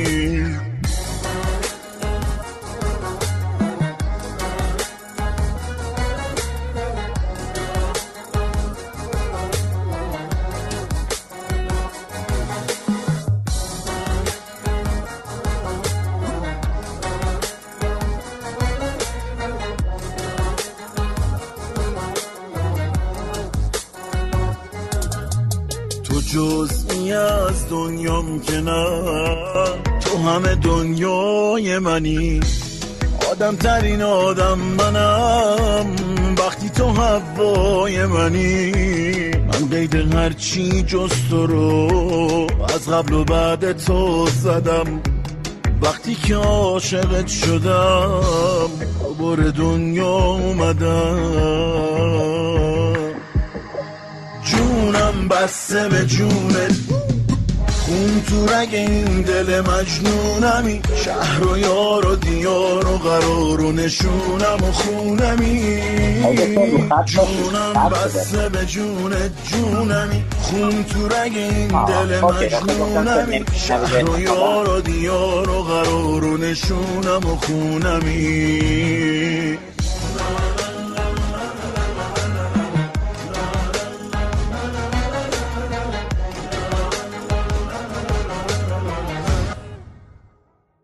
ضمن عرض سلام مجدد خدمت تمامی شنوندگانی که از طریق Castbox، اینستاگرام، آپارات و سایت عصر پرداخت ما رو دنبال می‌کنن امیدواریم که تا به اینجای برنامه بهره لازم رو برده باشید. باید اشاره کنم که آدونیس با در اختیار داشتن 22 درصد از سهم بازار پشتیبانی ماشین های بانکی شامل دستگاه خودپرداز و کیوسک بانکی برندهای Wincor، ایسکام و NCR و دستگاه CRS برند ایهوا که یکی از کاراترین ها و با کیفیت ترین ها در نوع خودشه تونسته در کنار مراکز تعمیراتی متشکل از کارشناسان خبره و متخصص و راه حل های متنوع جایگاه خودش رو به سرعت ارتقا بده. تولید داخلی و عرضه ماشین های خودکار بانکی یا سلف سرویس ها نظیر دستگاه های خودپرداز، خوددریافت، خودگردان یا CRS و کیوسک های بانکی تحت لیسانس تولید کنندگان اصلی به همراه سامانه مدیریت پایانه های بانکی و انواع نرم افزار ترمینال آدونیس رو در مقام یک شرکت تجاری مطمئن برای بانک ها و مؤسسات مالی و اعتباری کشور قرار داده. خب جناب افتاده با ادامه میزگرد در خدمت شما هستیم. خواهش می‌کنم بفرمایید. متشکرم مرسی. امیدوارم که دوستان خسته نشده باشن تا به اینجای کار. خب ما آقای دکتر اینانلویی رو کنار خودمون داریم معاون محترم بانک ایران زمین معاون فناوری بانک ایران زمین. آقای اینانلویی هم نکاتی رو داشتن. من خواهش می‌کنم خدمتشون سلام عرض می‌کنم. خواهش می‌کنم بفرمایید در خدمتشون هستیم. من خدمت شما و همه مهمانان به خصوص تا مهمان بزرگوار سلام عرض می‌کنم. ارز کنم که البته واقعا جای مدیران ارشد بانکی همونجور که فرمودید اینجا خالی هستش. اما چون بحث ما یه خورده بحث بانکی و فناوری هست من نکاتی که در حوزه فناوری های اطلاعات و به خصوص حوزه بانکینگ مطرح هست که اجازه بدید که دو موردش رو مطرح می‌کنم. بیشتر روی صحبتم با جناب آقای جوادی هستش. دو تا بزرگوار دیگه صحبتاشون رو من شنیدم. نمی‌دونم چرا هی سوال می‌کردن. فکر می‌کردم که دوستان وزارت بازرگانی و وزارت سم باید بیشتر پاسخگو باشن به جای که سوال کنن. حتی دکتر آقای طلایی از وزارت بازرگانی نیستن از اتاق بازرگانی هستن. بله, بله. اتفاقا همه ایشون در ابتدای صحبتاشون گفتن که وزارت آی سی تی باید به دنبال دو تا موزه باید داشته باشه که به دنبال درآمد باشه. من از این صحبت البته خیلی تعجب کردم. همین سیاست باعث شد که اف سی پی ها و ام ها ایجاد بشن و بدبخت بشن. در واقع بخش خصوصی بیچاره شد به خاطر این موضوع و پولهاش رو فقط دولت گرفت و اینها به جایی نرسید. ما باید یه خود توی بحث های استراتژیکمون در واقع خود دقت بکنیم که چون اینجا می‌خوایم سیاست گذاری ها رو بیشتر مشخص کنیم. ببینید الان هی میگیم که ایجاد زیرساخت ایجاد زیرساخت. تا کی ایجاد زیرساخت؟ دیگه بس دیگه. زیرساخت ها بس ایجاد شده باشه. اگه ما بعد از این همه مدت الان بعد 8 سالم بگیم این زیر ساخت ها ایجاد می‌شد نشده. حالا هی بریم زیر ساخت ایجاد کنیم. هی دنبال زیر ساخت کسب و کار بی صاحب میمونه اینجا و به جایی نمی‌رسه. من چند تا نکته دارم. ببینید اولا که واقعا دولت در یه حوزه‌ای بسیار کم کار کرده. زیر ساخت ها هم حتی اگه ایجاد شده نتوانسته بر روی اون زیر ساخت ها سرویس های مناسب ایجاد کنه.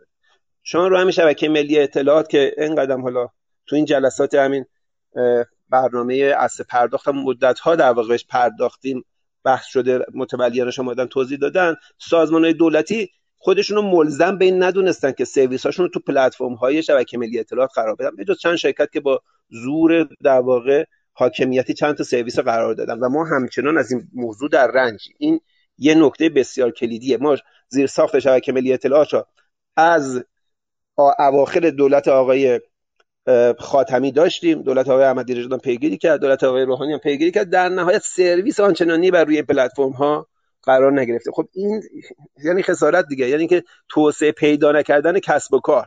برنامه هایی هم که از زور اون جاهایی که برای این کار در متولی شدن و می‌خواهند همکاری های بین سازمانی را ایجاد بکنن زورشون به سازمان ها نمی‌رسه و نتونستن این سرویس ها رو بگیرن.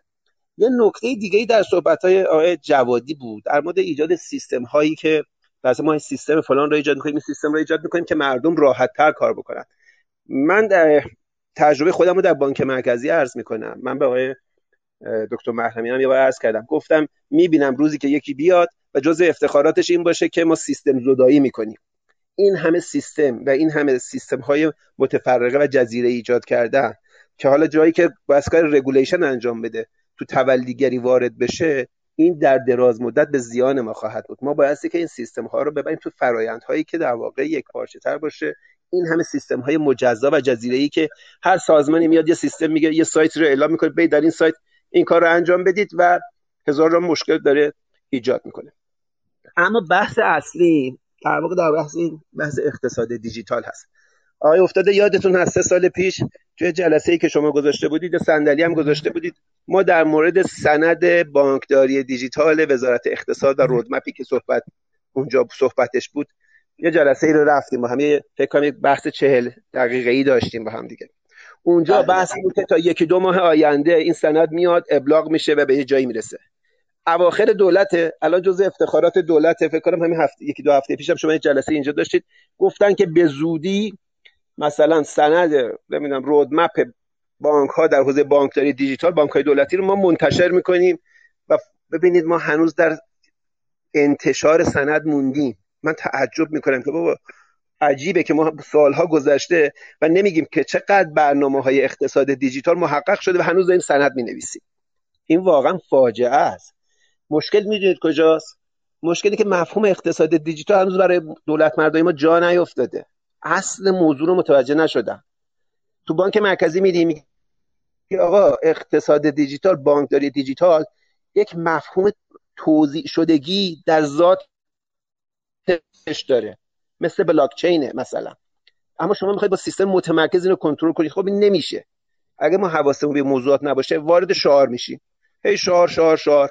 رگولاتوری هم میشه ترمز. ما واقعا اینجا مشکل داریم. الان ما هر کاری می‌کنیم که یه کار ساده انجام بدیم شعارش خوب دادیم شعارش دادیم اقتصاد دیجیتال بانکداری دیجیتال. می‌دونم رگولاتور وزارت ارتباطات هم چیزایی میگه. اما در عمل واقعا ما نمی‌تونیم بریم جلو. هیچ کار و فعالیت اون چنانی رو نمی‌تونیم انجام بدیم. تا بحث فناوری اطلاعات میشه همه میدیم سراغ یه وزارت خونه بابا اینجا بحث بحث حاکمیت فناوری اطلاعاته. بحث IT governance بحث اجرا فقط نیست. IT governance متولی نداره تو مملکت. من که متوجه نشدم. من بعد از 25 6 سال کار کردم در این حوزه متوجه نمیشم که آقا governance حوزه فناوری اطلاعات با کیه. اگه شما می‌دونید به من بگید. من متاسفم که ما انقدر دچار در واقع شعار و حرف هستیم و از این فضا باید بیایم بیرون. حالا دولت جدید رو نمی‌تونیم در واقع درش قضاوت کنیم. منتظریم دولت بیاد وزراشو بچینه رئیساشو بچینه.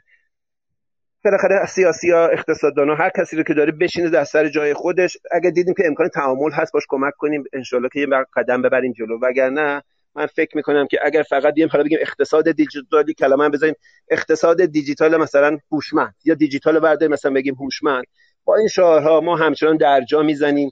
7 سال هم از دست میدیم. دوباره برمیگردیم سر جای اولمون. من خواهش می‌کنم که دولت جدید آقای جوادی انشالله همه جوری که گفتم بعد از اینکه دولت جایگزین شد چون الان واقعا قبل از جایگزینی دولت فرصت این رایزنی ها به نظر من وجود نداره. شده بعد از جایگزین دولت اگه فضا رو فضای بازی ایجاد بکنن حتما بخش خصوصی و نظام بانکی دوست داره که به خصوص بخش خصوصی نظام بانکی دوست داره که با بدنه بانک مرکزی وزارت اقتصاد وزارت ارتباطات بتونه در واقع تعامل داشته باشه و بتونه کمک کنه. خیلی متشکرم از شما.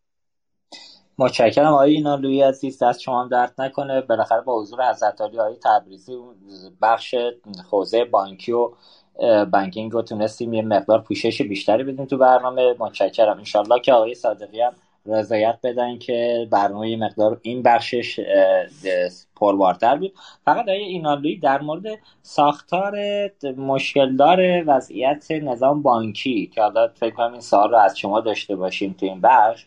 فکر می‌کنید چی کار باید بکنیم؟ این مشکلات ساختاری افتاده من اصخایی می‌کنم آیا افتاده. من یه توضیح بدم این دوستمون اشتباه برداشتی داشتن از عرایز بنده. گفتم کشورها از فناوری اطلاعات در دو بخش دارن استفاده می‌کنن برای درآمدزایی. یکی به صورت مستقیم از حوزه فناوری اطلاعات مثل کشور هند که داره روی صادرات فناوری اطلاعات بالای 80 میلیارد دلار درآمد داره. یه سری کشورها دارن استفاده می‌کنن برای زیرساخت های توسعه کسب و کارشون. یعنی به صورت غیر مستقیم میشه. این که اف سی پی ها دارن چیکار می‌کنن؟ اینا مثلا ورود نداشتن به حوزه. درست. اوکی مرسی علیه توضیحتون آقای اینانلویی می‌کنم. احتمالا من اشتباه متوجه شدم چون کلمه وزارت رو در ابتدای صحبت شنیده بودم. پس من اشتباه برداشت من بوده استدعای می‌کنم. عرض ببینید آقای افتاده ما ده سال پیش سال 90 دو تا بانک در واقع حالا اون موقع اسمش گذاشتم بانک مجازی رو مجوز دادیم. بلافاصله بعد از 6 ماه مجوزاشون رو لغو کردیم. که بانک آریه بود که بانک امین. الان بعد ده سال یعنی دوباره نشستیم میگیم آقا نئوبانک باشد یا نباشد؟ بانک جدید به بانک بدون شعبه باشد یا نباشد؟ یعنی ده سال رو فرصت سوزی کردیم. اگر ده سال پیش این دوتا بانک رو داشتیم الان تمام قواعد و قوانین مربوط به مدیریت این بانک ها هم داشتیم. تمام فرایندهاشون هم مشخص شده بود. الان هم اگه هر چه زودتر در واقع وارد این حوزه ها بشویم و به این نکات توجه بکنیم خیلی در واقع وضعیت بهتر بشه اما حالا مشکلات بانک مرکزی از چی ناشی میشه؟ بانک مرکزی البته که نمیشه که مشکلات رو همه انداخت کردن بانک مرکزی. بانک مرکزی فعالیت خوبی هم داشته. به نظر من مثلا دوزه چک به هر صورتی بود بالاخره جمع و جور کرد سیستم را. اما یه جاهای مشکل داره. مشکل اساسی هم اینه که یک سری شرکت های حاکمیتی رو در واقع ایجاد کرده. رقیب بخش خصوصی کرده اونها رو. از طرفی وارد تولیگری و ایجاد سیستم و ساخت سیستم های اجرایی شده. میگه که برای اینکه من بتونم نظارت بکنم بایستی که حتما مثلا یه transaction بانکی از کانال من رد بشه. اینا مفاهیمیه که در بانکداری الکترونیک هم دیگه جایگاهی نداشت. چه برسه در بانکداری دیجیتال که حالا شما با یه entity جدیدی مثل fintech مواجهید که اصلا این regulation رو نمیپذیره. این گونه regulation ها رو نمیپذیره. اگر تو همین چند سال من چندی بار گفتم حالا چه وزارت اقتصاد چه بانک مرکزی فقط اومد یه رگولیتری دایرکتوری ایجاد کرده بود یه NCA ایجاد کرده بود که اون کسانی که می‌توانند خدمات مالی بدهند رو یه جای رگوله می‌کرد و رفتار و می‌گفت که اینا چگونه باید رگوله بشن؟ باز ما یه قدم جلو بودیم. ما دو سال فقط سه سال روی معماری بحث کردیم. آخرش هم که هنوز که هنوزه به نتیجه نرسیدیم آقای توکه تبریزی هم یه اشاره کرد. احراز هویت ما چقدر دویدیم دنبالش. انقدر قوانین دست و پاگیر هستن که واقعا من نمی‌دونم کجا گیریم. ولی دو تا نکته هست. یکی تولیگری بانک مرکزی زیاد شده بیش از اندازه شده. خودش سیستم مینفسه سیستم اجرا می‌کنه دیولپ می‌کنه در سمت بانک مرکزی. کجای دنیا دیدید که بانک مرکزی برای اینکه قانونی را بخواهد ابلاغ کنه همه بانک ها رو مجبور بده که سیستماشون رو تغییر بدن؟ آخه این کجای دنیا بابه؟ توی کشوری که فرض 100 تا بانک باشه 100 تا بانکی که از 100 تا شرکت مختلف 100 تا سیستم مختلف دارن. همه باید برن سیستماشون تطبیق بدن. اصلا همچین چیزی نیست. بانک مرکزی روش نظارتش با به ای باشد که خودش با تغییر در سیستم های خودش بتواند نظارت انجام بده. بنابراین کلی هزینه های گذاف رو به سیستم بانکی در واقع داریم در واقع اجبار می‌کنیم فقط برای اینکه بتونیم به نظارت بانک مرکزی کمک کنیم. این گرفتاری داره به نظر من. این همه سیستم های متفرقه هم مشکل داره. اونم که از کردم شرکت های مثل مثل خدمات انفرماتیک درست شرکت حاکمیتی است اما وقتی وارد کسب و کار میشه و وارد رقابت با بخش خصوصی میشه قطعا و قطعا به نظر من یه جای کار میلنگه و ما مشکلاتی داریم. البته از تعامل این دوره بانک مرکزی هم با بانک ها نگذریم که انصافا این هم می‌تونه یه نقطه مثبتی باشه که در به خصوص در ابتدای کار رئیس در جدید در رئیس قبلی بانک مرکزی تعاملات خوبی بود. ولی من فکر می‌کنم که در نهایت به خاطر همون ارتباطاتی که از کردم بین شرکت ها و بانک مرکزی وجود داره این ارتباطات هم الان مثل سابق دیگه نیستش. خیلی ممنون من ادامه نمیدم دیگه. متشکرم. مرسی این اینالوی متشکرم. ما همینجا با عزت عالی خداحافظی می‌کنیم. حالا باز اگر نکته بود در طی برنامه خدمت شما هستیم. خب آقای جوادی همطور که شنیدید خب ما مشکل اساسی در بحث نهادهای تصمیم گیری و موازی کاری داریم توی حوزه های سیاست گذاری و مشخصا در حوزه های رگولاتوری. ببینید الان ما تو رگولاتور بانکی های نالویان به درستی اشاره کردن رگولاتور خودش هم ناظر هم مجری. یه جاهایی هم زینف هم داره رقابت می‌کنه با بخش خصوصی. مشخصا در حوزه نظام پرداخت کارمزد که پایش اشتباهه و بانکها دارن کارمزد خدمات الکترونیک رو پرداخت می‌کنن. از اونجایی که خب بانک مرکزی خودش تو این حوزه درآمد کسب می‌کنه به بهانه اینکه آقا این مسئله امنیتی است و نمی‌شود این مسئله رو انداخت سمت مردم و اصناف شونه خالی می‌کنه از این موضوع. که حالا البته ما هم تو جمعای تخصصی بارها گفتیم آقا سمت اصناف و مردم که نمی‌تونی کارو بکنی ولی سمت خودت همین عددی هم که داری می‌گیری سر گردنه نشستی داری زیاد ور میداری. حالا من دوباره باز تکرار می‌کنم آقایون هم احتمالا ناراحت میشن و مهمم نیست ناراحت بشن. بالاخره اگر پاسخی دارن گرون نمی‌گیرن بیان پاسخشون رو بدن مسیر براشون بازه.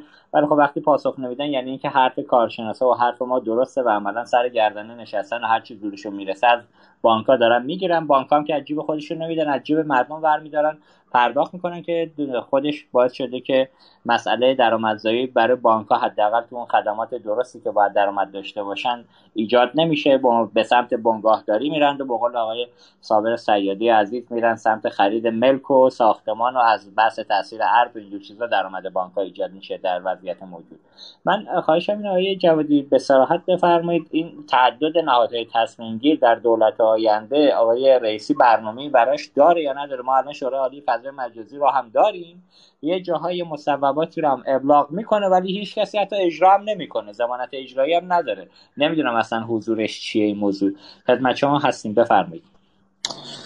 ممنونم. استفاده کردم از صحبت های آقای نانلو و دوستان دیگر. آرزم به خدمتتون که بحث خب درستی فرمودن. اول من به این نکته اشاره بکنم که فرمودن تعدد سامانه ها سامان زدایی. فرمایش درسته. ببینید ما حرف از دولت الکترونیک می‌زنیم ولی هر وقت به بحران می‌خوریم تازه لخت بودن پادشاه معلوم میشه. یعنی ما سر بحران کرونا که باش مواجه شدیم خود ما در محاکم قضایی هم زیاد دیدیم در جاهای دیگه هم دیدیم.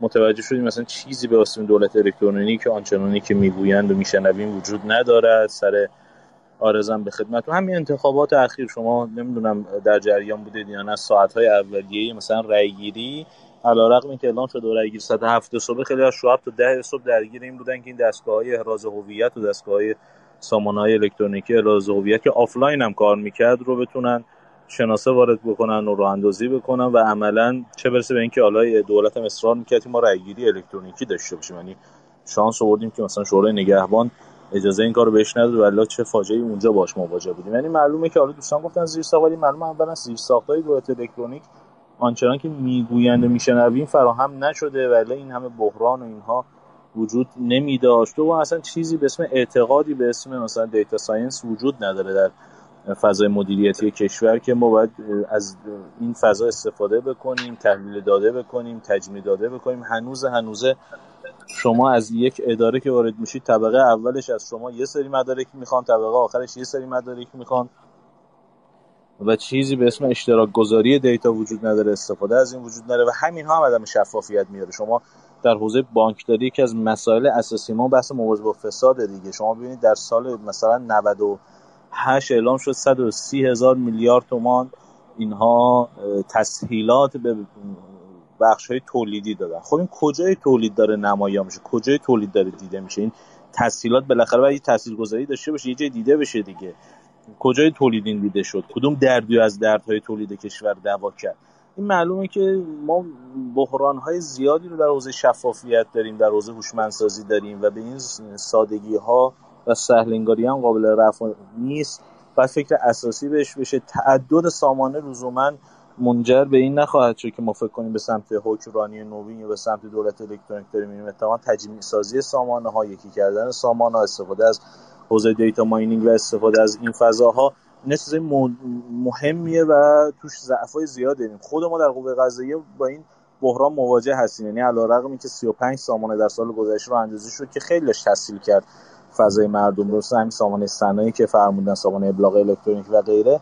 در این تکثر سامانه ها خودش مردم رو گیج می‌کنه. یعنی شما یه می‌دید با 20 سامانه مواجهه که نمی‌دونید تو کدوم باید برید چه کاری رو انجام بدید هر کدوم هم مختزیات خودش رو داره. این نکته اول که عرض می‌خواستم بکنم نکته دوم بحثی که داشتم این بود که تو استفاده از فضای بخش خصوصی و نگاه به بخش خصوصی و بحث اقتصاد دیجیتال خب این هم فرمایش مهمیه. ببینید ما الان یکی از مباحث بسیار مهم کشور ما بحث تحریم هاست. نکته که در حوزه تحریم ها باید به اون توجه بکنیم اینکه اقتصادی می‌تونه تو این تحریم ها به نوعی دووم بیاره که اقتصاد تاباور باشه و تاباوری در مفاهیم اقتصادی ما بحث مهمیه.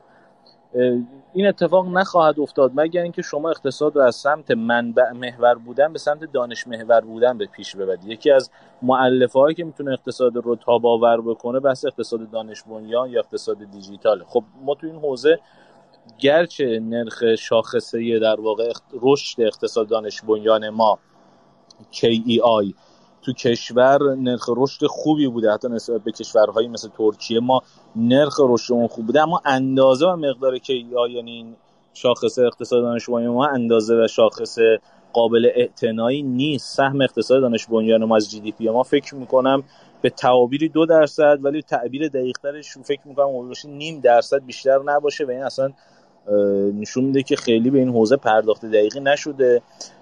بحث اقتصاد دیجیتال هم همینه. یعنی من فکر می‌کنم حالا یکی از دوستان تو اون جلسه که ما بودیم گفتن 4 درصد ولی فکر می‌کنم بین 3 یا 4 درصد بیشتر سهم اقتصاد دیجیتال ما از جی نباشه که از این مقدار دو هفت دهم درصدش رو بخش دولتی و خصوصی دارن. یعنی عملا بخش خصوصی 3 دهم درصد این بار رو داره به دوش می‌کشه و این نشون میده که اهمیت این فضا خوب درک نشده خوب به بخش خصوصی توجه نشده. این تولیگری بیش از حد نهادهای نه فقط دولتی یعنی نه فقط وزارت آی سی تی یا بانک مرکزی. به مفهوم کلان حاکمیت شما از ستاد اجرایی تا بنیاد مستضعفان شرکت هایی که در حوزه آی سی تی در حوزه بانکداری دارند رو نگاه کنید. بانک های ما که عملا به جای بانکداری دارن بنگاهداری می‌کنن. یعنی خودشون شدن بنگاه های بزرگ خیلیشون در همین حوزه فناوری اطلاعات شرکت های بزرگی رو انداختن و دارن عملا رقابت می‌کنن با بخش خصوصی اونم با تسهیلات و های مالی که بانک برای شرکت خودش می‌تونه ایجاد بکنه و عملا رانتی که داره برای شرکت های خودش ایجاد می‌کنه. خب اینها هم غالبا شرکت های دولتی محسوب میشن دیگه. می‌خوام عرض بکنم که تا وقتی نگاه از این جنس و روکردها از این جنس اتفاق خاصی نخواهد افتاد. یکی از مسائل مهمی که باید اتفاق بیفته و به نظر آقای رئیس تاکید معکتی داشتن همین دور شدن دولت از تصدیگری های بیخودی و اضافیه در حوزه بانکداری. حتی رهبری هم بارها اشاره داشتن که بانک ها از بنگاهداری باید دور بشن. ولی خب متاسفانه مقاومت ساختاری و مقاومت سیستمی وجود داره. این ساختار سیستم بانک ها خیلی دوست ندارن که این فرصت ها رو از دست بدن. تو بخش آیتی هم همینه. من فکر می‌کنم که باید یه نگاه مجددی بشه و یک دیزاین مجددی بشه بخشی در واقع فعالیت بخشی از نهادهای حاکمیتی و نهادهای دولتی ما در این حوزه. یه مقداری تصدیگریشون رو تو این حوزه کم بکنن و فرصت بدن بخش خصوصی بتونه وارد بشه. حمایت بکنن از بخش خصوصی. بله سیاست گذاری بکنن جهدهی بکنن تنظیمگری بکنن. در حوزه تنظیمگری باز نکته درست فهمیدم. ما تو تنظیمگری دچار تعارض منافعیم در سازمان ها نه فقط در حوزه بانکی و حوزه آیتی تو خیلی از سازمان ها من مثال می‌زنم وزارت بهداشت رو شما تو این ایام کرونا و تو این اتفاقات نگاه کنید. از یه طرف سازمان غذا و داروی شما ریگولاتور در واقع حوزه دارویی کشور از یه طرف خود وزارت بهداشت شما تأمین کننده بخش زیادی از داروهاست. یعنی اون مجبور جایی از شاخصه های ریگولاتوری خودش از شاخصه های در واقع سنجش خودش کوتاه بیاد برای اینکه بتونه بازار رو تأمین بکنه و داروی بازار رو تأمین بکنه. این تعارض منافع است که باعث میشه فساد هم ایجاد بشه. ما در حوزه وزارت آی سی تی هم داریم در حوزه نفت هم یه جاهایی این رو داریم در حوزه بانکداری هم به کرات با این مواجهیم. این تعارض منافع خودش اصل اصل فساد در از همینجا اتفاق میفته. تو بورس چه اتفاقی افتاد؟ یعنی اون حجمی زیادی از در واقع خسرانی که مردمی که وارد بورس شدن از کجا اتفاق افتاد؟ از همین تعارض منافعی بود که خیلی از شرکت های بزرگ یا شرکت های حاکمیتی داخل بورس ازش استفاده کردن. از اون رانت اطلاعاتی بود که خیلی از این شرکت ها استفاده کردن و در نهایت ضرر و خسرانش به مردم عادی وارد شد که وارد بازار سرمایه شدن و اعتماد کردن به بازار سرمایه. اینها مباحثی که تا وقتی دولت تکلیفش رو با اینها مشخص نکنه به صرف رفت آمد آدم چه اتفاقی در ساخته و سیستم ما نمیفته و ما تحولی رو نمی‌بینیم. اگر دولت معتقده که تحولی رو ایجاد بکنه تحول از همین جاها شروع میشه. بخشیش باید ظرفیت های قانونی رو فعال بکنه یعنی بره تعارض منافع رو در در واقع تعارض قوانین ردیابی بکنه قوانین رو اصلاح بکنه. من نسبت به قوانین بانکداری اشاره کردم ما با یک قانون دموده سال پن... سال 62 آخرین قانون بانکداری ما شده. خب مسلما این قانون توش خیلی از موضوعات مثل نو بانک ها مثل اتفاقاتی از این جنس دیده نشده. مشخصه تو این قانون خیلی از سوراخ ها و سنبه هایی که موجب میشه به این تعارض منافع ایجاد بشه برطرف نشده. یه بخش باید ظرفیت های قانونی رو فعال بکنه اصلاح قوانین بکنه. یه بخش هم واقعا تو ساخته و گلوگاه ساختاریه. مثلا شما یه موقع می‌بینید یه کمیته یه کارگروه یه وزارت خونه منشأ اینه که سالهای سال مانع از تحول تو اون حوزه شده. و اجازه نمیده اون حوزه تکون بخوره. تو خیلی از وزارت خونه مملوی از این کارگروه ها و کمیسیون ها و اداراتی هن که با یه تغییر ساختار کوچیک با یه تغییر آینامه کوچیک یه تغییر رویه کوچیک هست یا اضافه کردن اون کمیسیون شما می‌تونید منشأ خیلی از تغییرات و تحولات در اکوسیستم و کسب و کار اون حوزه بشید. اینها گلوگاه هایی که دولت باید دست روش بذاره و اینها رو برطرف کنه. و الا به صرف رفت اومدن آدم ها تا وقتی سیستم معیوبه اتفاق خاصی نخواهد افتاد. مرسی جوادی عزیز ممنونم. خب یه تذکری های شالواف عزیز به ما دادن. میگن جلسه رو به سمت ارائه پیشنهاد راه حل سوق بدیم. چشم های شالواف من خواهشم اینه دوستان در ادامه لطف بکنن کوتاهترم پاسخ بدم ممنون میشم. خب آقای صادق زاده نظر از عالی رو در خصوص سیاست گذاری و تنظیم و بازار این تعدد نهادهای تصمیم گیر بفرمایید. حالا البته اینکه این درده وجود داره که هممون می‌دونیم چیکار باید کرد. بالاخره یادتون باشه یه دوره هم اومدن سمت اینکه وزارت خانه ها رو حتی ادغام بکنن که بخشش ادغام شد بخشش ادغام نشد. فکر کنم وزارت ارتباطات جزء وزارت بود که قرار بود ادغام بشه که خود ما هم تو اون زمان پیگیری کردیم که ادغام نشود.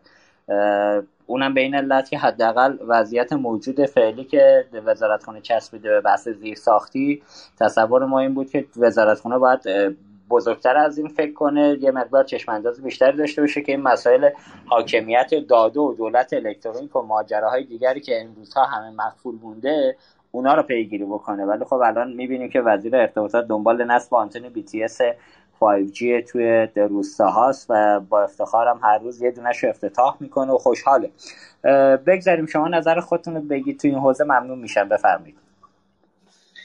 بله از شبت ما شادی که آقای پیغام دادن آقای صادقی و آقای تبریزی توضیح دادن آقای دکتر اینان روی رو استفاده کردیم. خوب بهتر بود که نماینده در حوزه نماینده که نه در حوزه وزارت اقتصاد و بانک مرکزی هم در واقع توی این نشست ما می بود. ولی ما چون داریم از دریچه فناوری های نوین و فناوری اطلاعات نگاه می‌کنیم خب از این دریچه داریم صحبت می‌کنیم من یه توضیح کوتاهی در رابطه با فرمایشات آقای جوادی که فرمایشاتشون خیلی خوب بود. اتفاقا اگر همین تحولی را که آقای رئیسی در شعارهای انتخاباتی خودش دولتش دولت تحول هست در واقع اگر ایجاد بکنه خیلی خوبه. یعنی در واقع ما مثلا در مورد بانک مرکزی به عنوان رگولاتوری رابطش با دولت باید به طور اساسی حل بشه. و در واقع حالا نیاز به قانون البته داره که باعث در لایحه دولت به مجلس بده و این تحول از اونجا شروع بشه. یا مثلا بانک مرکزی به عنوان اینکه دوستان فرمودن که ایجابی صحبت بکنید نقد نباشه خب بسیار عالی. بانک مرکزی سیاست های پولی کشور رو در واقع اجرا می‌کنه. خب نبایستی در واقع در راستای اعمال سیاست های پولی بخشنامه های ساعتی داشته باشه. خب بنابراین بایستی در اون راستا هم به جای اینکه دچار روزمرگی بشه سیاست های اصولی کارشناسانه رو در واقع بعد از اینکه تحول بانکی بر اساس اون لایحه‌ای که به مجلس میره به تصویب میشه به بانک مرکزی رو تکلیفش برای همیشه با دولت مشخص می‌کنه انجام میشه. یا مثلا رگولاتوری قوی باید در رابطه با بانک ها داشته باشه. یه شاخص رو من می‌خوام به طور آمیانه عرض بکنم. آقای افتاده و این هست که هر موقع شما تو یک شهر بزرگ در یک کلان شهر دیدید که شعبات بانک ها کوچیک کمتر می‌شود. یعنی بانک ها دارن از بنگاداری خارج میشن. هر جایی که می‌بینید که ساختمان ها و شعباتش بیشتر میشه و مراجعات فیزیکی افزایش پیدا می‌کنند خب مشخصه که واضح هست که در واقع بانک داره بنگاداری می‌کنه. دیگه بخش خصوصی اینجا مفهوم نداره. میره آپارتمان می‌خره ساختمان می‌خره و دلیلش هم واضحه. میگه من فردا می‌خوام ترادنامه مالی ارائه بدم. در اون ترادنامه خب ارزش افزوده که ساختمانداری در, در هیچ حوزه اقتصادی نیست. من میام ترادنامه خودمو با این ارتقا میدم. بنابراین شاخص خیلی آسونه. اگر ما ببینیم که تعداد شعبات بانک در یک کلان شهر مثل تهران داره کاهش پیدا می‌کنه. اون موقع مردم می‌تونن در واقع قبول بکنن که بله بانک از تصدیگری خارج شده در حالی که عملا اینطوری نیست.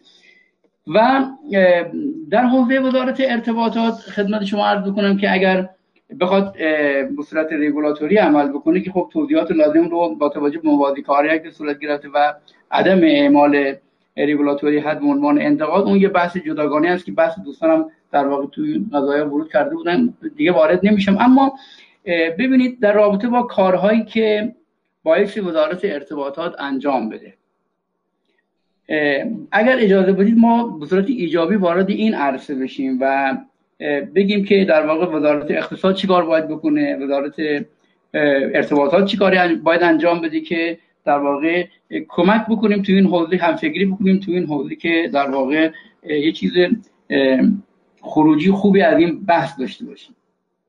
مثلا یکی از چیزهایی که وزارت ارتباطات باید انجام بده پیشبینی و بروز بودن در فناوری های مربوط به زیر ساخت مستحضر هستید دوستان همه بالاخره در این کشور زندگی کردید. می‌بینید که وقتی که فناوری وارد کشور می‌شد در واقع چند مرحله طی می‌شد. مرحله مواجهه بود که فناوری وارد شده بود.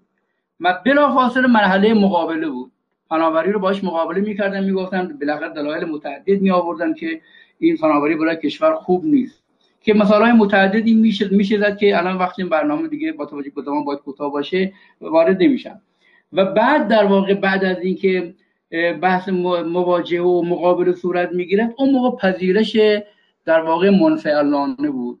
که ساماندهی بکنه چجوری در واقع این جامعه انجام میشه. ببینید الان در رابطه با فناوری های نوین مثلا در, در رابطه با اسپیس ایکس که می‌خواد وارد عرصه استفاده در اینترنت در دنیا بشه که به صورت ماهواره هست خب شاید در آینده اگرچه متولیان امر گفتن که ما استفاده از این فناوری برای اینترنت که می‌خوایم دیگه مرز جغرافیایی رو از بین ببریم و تمام روستاها در واقع بتونن از این فناوری برای اینترنت استفاده بکنن با حجم سرعتی بسیار زیاد گفتن که ما اجازه هر کشوری رو می‌گیریم برای استفاده. ولی ممکنه در یک مقطعی نیازی به این اجازه هم نداشته باشن و و عملا هم این کار رو نکنن. بنابراین مثلا باید وزارت ارتباطات به عنوان مثال در فناوری مربوط به اسپیس ایکس که استفاده از اینترنت هست از همین حالا باید خودش رو آماده بکنه.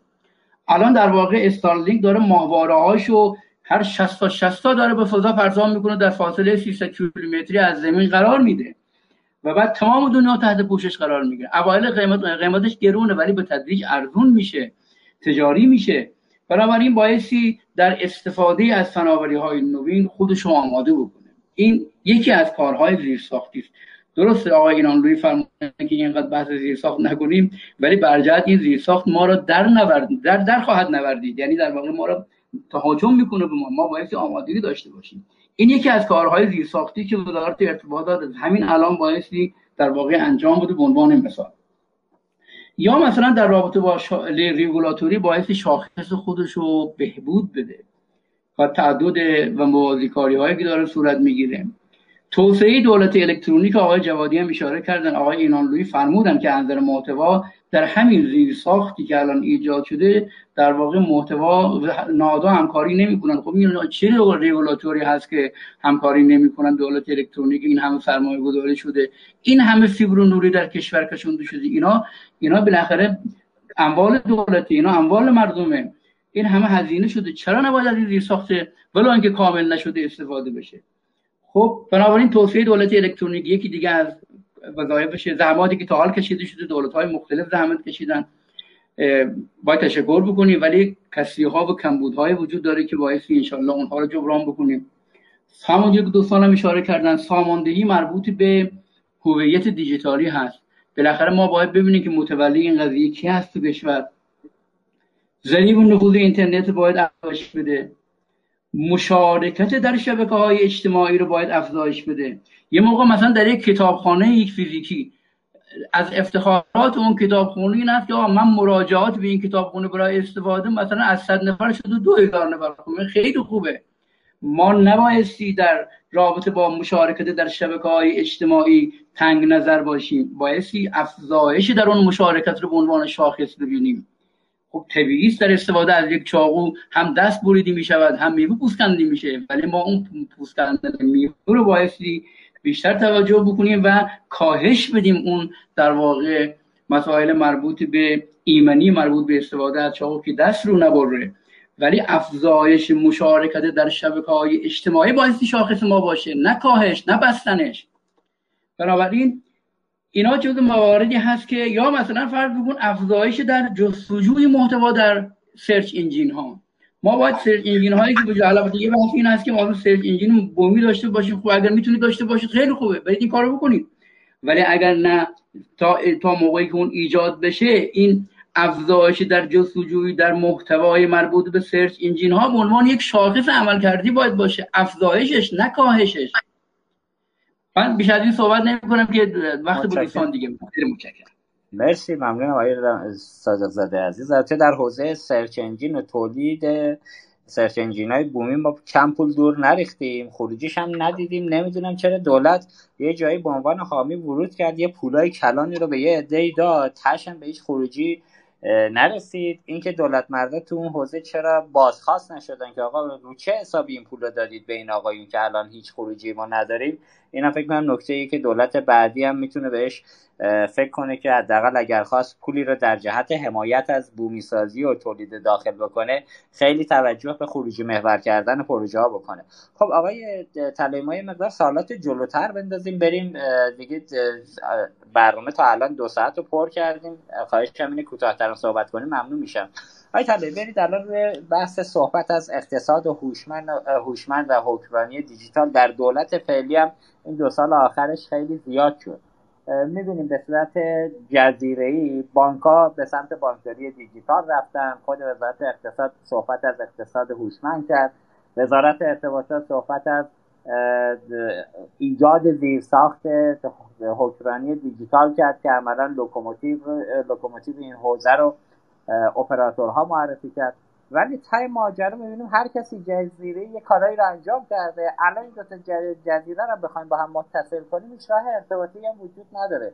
روی کاغذ حرفای قشنگ و جذابی زده شد ولی کار انجام نشد. به نظرتون تو دولت بعد روش های رئیسی باید اتخاذ بکنه برای حل این مسائلی که جزیره و موازی کار جلو نره چیه چیکار باید کرد. بفرمایید.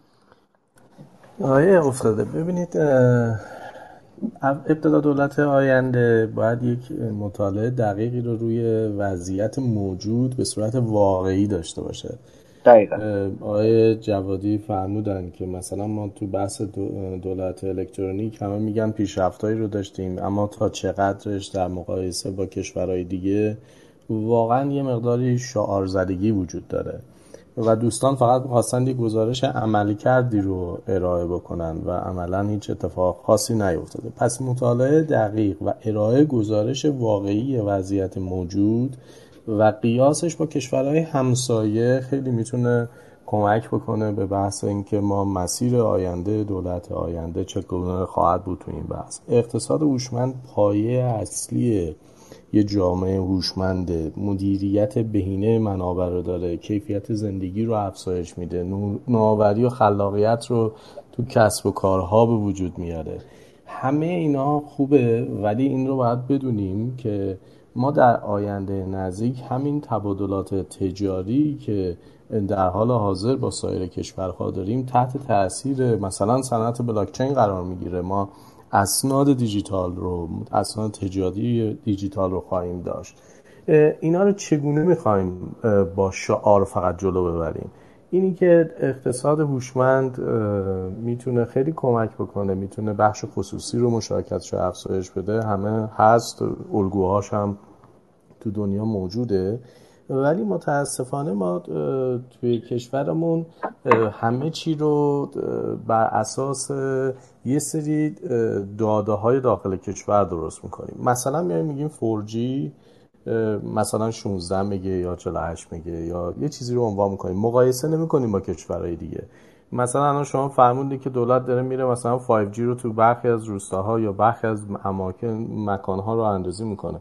شما برید کشور همسایه نگاه کنید ببینید مثلا 5G 450 مگ آپلود 400 250 ببخشید 450 مگ دانلود 250 مگ آپلوده.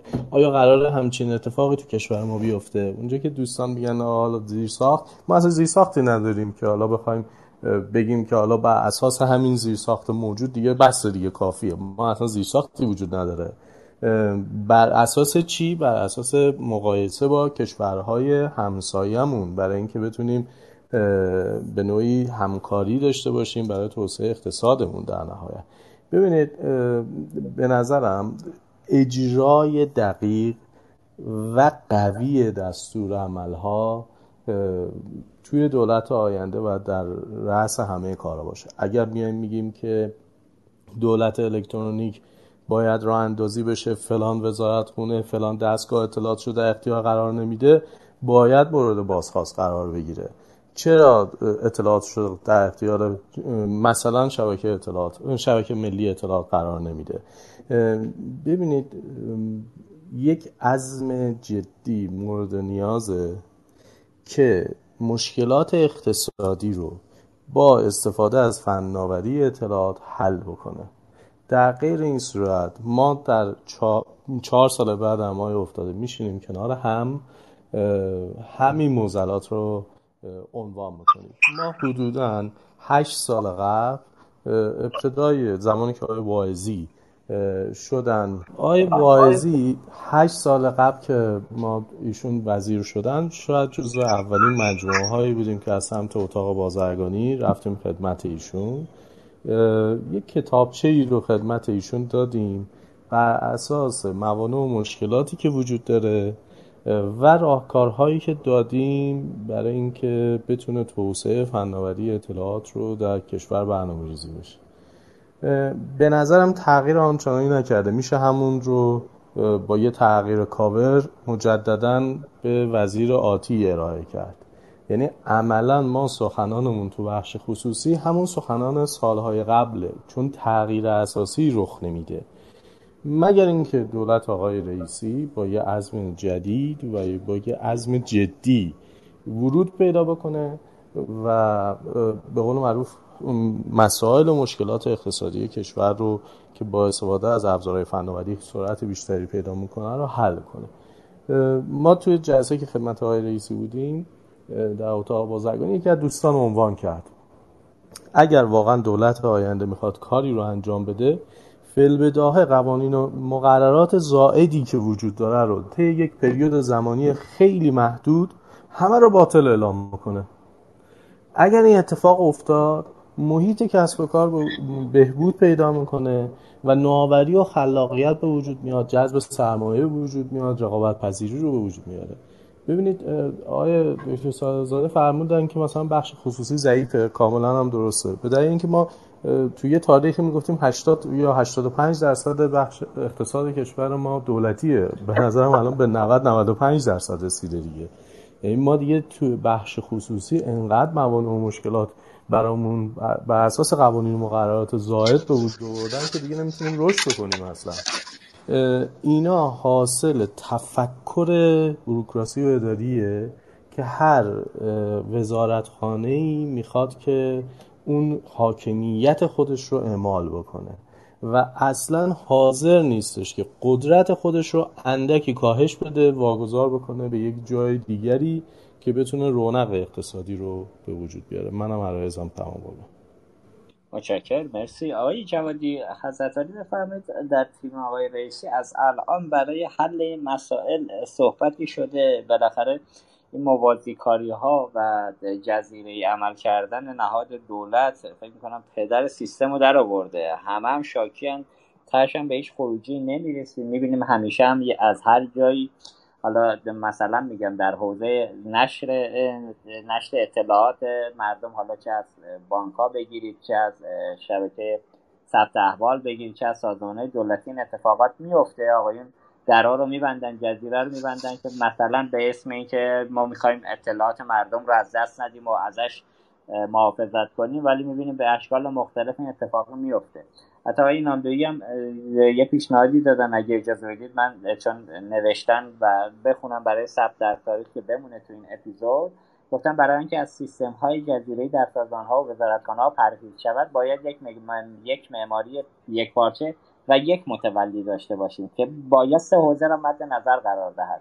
یک معماری فناوری به این معنا که معلوم باشه مثلا در حوزه مخابرات چه فناوری و چه پهنای باندی داشته باشیم و یا تمرکز یا توزیع شدگی احراز هویت و غیره. دو معماری کسب و کار که در آن regulation regulation کسب و کارهای دیجیتال به صورت واضح مشخص باشه و در آن تولی‌گری دولت به حد سه معماری enterprise که باید مثلا سیاست های صادراتی و فرهنگی دیجیتال را مشخص نماید. اینا به نظرم پیشنهاد خوبی آقای ناملوی دادن. خدمت شما هستیم آقای جوادی. بفرمایید. یه بخشی از فرمایشات دوستان حالا من دیدم آقای صادقی هم بالاتر توی کامنت ها بود اشاره داشتن که خب اگر می‌خوایم چه اتفاقاتی بیفته باید یک پارچه سازی در حوزه سیاست گذاری اتفاق بیفته. اون همون بحثی بود که عرض کردم در دو موضوع یکی بحث احکام برنامه های توسعه یکی هم بحث در واقع تقنینی ما و اصلاح ظرفیت های قانونی با استفاده از فرصت لوایحی که دست دولته می‌تونه کمک کنه به این یک پارچه سازی سیستم سیاست گذاری عمومی و نگاه کلان داشتن و درآمدن از این وضعیت در واقع جزیره‌ای و احکام متضاد و متناظری که ما در حوزه های مختلف باهاش مواجه هستیم. تورم قوانین و تورم نهادهای تصمیم گیر که صحبت شد خود این تورم نهادهای تصمیم گیر موجب خواهد شد که تکلیف بخش خصوصی مشخص نباشه با حاکمیت. ما حاکمیت های دوگانه و چندگانه رو داریم. اخیرا شما خب ملاحظه کردید یه مثال سادهش همین سریالی بود که در حوزه ویودی ها پخش شد. خب رفته از یک جایی مجوز گرفته سریال ساخته از یک جای دیگه مجوز پخش رو گرفته. خود ریگلاتور حوزه ویودی یعنی اون سازمان تنظیم مقررات صوت تصویر فراگیر صدا سیما اجازه پخش رو هم داده. بعد یک نهادی به صرف اینکه مثلا خوشش نیومده از پخش این سریال به راحتی جلوی پخش سریال رو گرفته. و خب این یعنی سرمایه گذاری حالا احتمالا چند میلیاردی یک سرمایه گذار برای ساخت یک سریال و سرمایه گذاری بخش خصوصی به این راحتی امنیتش از بین میره و این امنیت سرمایه گذاری در تضاد تصمیم گیری های مختلف در شوراها و نهادهای مختلف در واقع موجب تهدید و سرمایه گذار تکلیف خوش هم نمی‌دونه چیکار بکنه. یه نکته که خیلی مثلا مهمه بحث سیاست گذاری های شوراییه. یعنی تو نهادهای مختلف ما ساختارهای شورایی می‌بینیم. اصولا وقتی ما شورا تشکیل میدیم یعنی کسی قرار نیست مسئولیت خروجی اون شورا رو به عهده بگیره. شما از شورا عالی فضای مجازی تا شورا عالی انقلاب فرهنگی نگاه بکنید یک طرحی مصوب میشه و کار ت... یعنی یک طرحی میاد. کار کارشناسی میشه و ساعت ها وقت گذاشته میشه. میره تو شورا نماینده فلان نهاد یک کامنتی می‌ذاره. کل طرح رو زیرو رو می‌کنه و خروجی طرح از شورا یک چیز دیگری می‌شود. نهایت امرم هیچ کس و هیچ مسئولی اونجا مسئولیت خروجی اون شورا رو بر عهده نمی‌گیره و مشخص نیست این اتفاقی افتاده دستپخت چه کسی و چه در واقع مرجز یکی از اتفاقات اینه یعنی باید دولت بره به سمت منظم کردن و جمع جور کردن و چابک سازی نهادهای تصمیم گیرش اگر واقعا نگاه آقای رئیسی به شورا عالی فج... شورا فضای مجازی همان چیزی است که رهبری در احکام شورای عالی فضای مجازی و در علت تأسیس اون می‌دیدن به عنوان یک نهاد همای... هم... در واقع هماهنگ کننده فراسازمانی که احکام و آینامه ها و دستورالعمل هاش در حکم قانون رو داره بعد این اعتبار رو به شورای عالی فضای مجازی برگردونه. در حوزه بانکداری هم همینه. من این قانون جدید در واقع یعنی مصوبه جدید مجلس رو یک تهدید. حالا این نظر شخصی بنده است.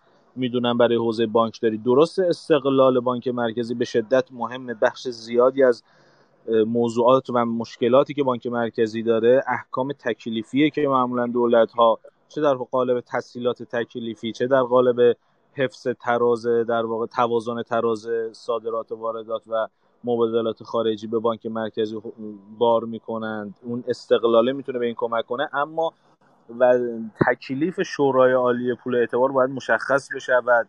اینکه چه کسی مسئولیت سیاست گذاری در حوزه مالی و پول کشور رو بالاخره به عهده می‌گیره. این شما تو ارز 4200 تومانی دیدید دیگه. در نهایت هم ما متوجه نشدیم. بالاخره الان برای رئیس بانک مرکزی جوابگو باشه.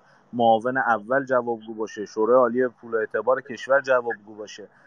این یک سانسازی و همگین کردن نهادهای تصمیم گیر چند تا مزیت داره. اولین مزیتش اینه که شما می توانید مسئولیت بخواهید و پاسخگویی بخواهید از اون نهادی که داره قانونی تصویب می‌کنه و وضع می‌کنه و دومین مزیتش اینه که بخش خصوصی هم تکلیف خودش رو می‌دونه. می‌دونه از کجا باید بشنوه از کجا باید پاسخ بگیره با کجا باید خودش رو تنظیم بکنه و هماهنگ بکنه. تضاد و تعارض منافع کم خواهد شد. این یه بخشی از در واقع اتفاقاتی که به نظرم تو دولت باید حتما بهش توجه بشه. موضوع بعدیش هم که عرض کردم موضوع روی کرد هاست یعنی خیلی مهمه. روی کرد یک دولت نسبت به یک حوزه چیه؟ اگر روی کرد دولت نسبت به تحول بانکداری از این جنسه که باید موضوع بانکداری هم از حیث ساختار متحول بشه و هم از حیث در واقع حرکت به سمت بانکداری دیجیتال شفاف سازی ایجادش سامانه های هوشمند و شفاف سازی سامانه در بانک ها اتفاق بیفته این رویکرد می‌تونه خودش منشأ تحول بشه. من فکر می‌کنم با توجه به شناختی که از برنامه ها دارم از نگاه ها دارم و از اتفاقاتی که داره میفته در دولت آقای رئیسی روی کرده ایشون نسبت به مقولات حوزه اقتصاد دیجیتال به عنوان یک معلفه مهم در تاباوری اقتصادی و همچنین نسبت به حوزه بانکی برای تحولات بانکی شفافیت عملکرد بانکی رفتن به سمت بانکداری دیجیتال از در واقع اون مسائلی که ایشون رویکرد خیلی مثبت و رویکرد خیلی جدی نسبت به این مقولات دارند ارزم کردم اوایل مباحث و این نگاه و رویکرد دولت جدید خودش می‌تونه منشأ در واقع بخشی از تحولات باشه. گرچه مستحضر هستید دیگه. ما در کشور متاسفانه یک نوع حاکمیت دوگانه هم داریم. یعنی خیلی چیزها صرفا دست دولت نیست. باید دید که در این مسیر مجلس چقدر همراهی می‌کنه. در این مسیر بعضی از شوراهای فراساختاری و فراسازمانی ما که اداره و در واقع حاکمیت در اون شورا صرفا دست دولت نیست و نهادهای متولید اون شورا حضورن اونها چقدر همراهی و همسویی می‌کنن اینها خیلی مسئله مهمی اگر این نهادها و ساختارها با دولت همسو باشن به نظرم دولت می‌تواند تحولاتی رو در این حوزه ایجاد بکنه. مرسی جوادی ممنونم. حالا من یه نکته جذاب بگم. به این شورای عالی رقابت اونقدر بیخاصیت شده متاسفانه در کشور که حتی عزیزان یادشون میره اسمشو بیارن که همچین شورایی هم ما داریم. من فقط تو این چند سال اخیر یه چند باری در حوزه تغییر قیمت خودرو به نفع خودروسازا دیدم این شورا وارد عمل شده یه فرمول قیمت گذاری داده و عملا اومده صحبتهایی کرده ولی بعد از اون اصلا ندیدیم این شورای عالی رقابت که قرار بود رگولاتورهای بخشی رو همه رو جمع کنه بیاره زیر پرچم خودش و عملا یه استقلال عملی ایجاد بکنه. اصلا نمی‌دونم واقعا کجا رفت. حالا رئیس سابقش هم آقای دکتر پژویان عزیز خدا رحمتشون کنه یادی هم از ایشون بکنیم.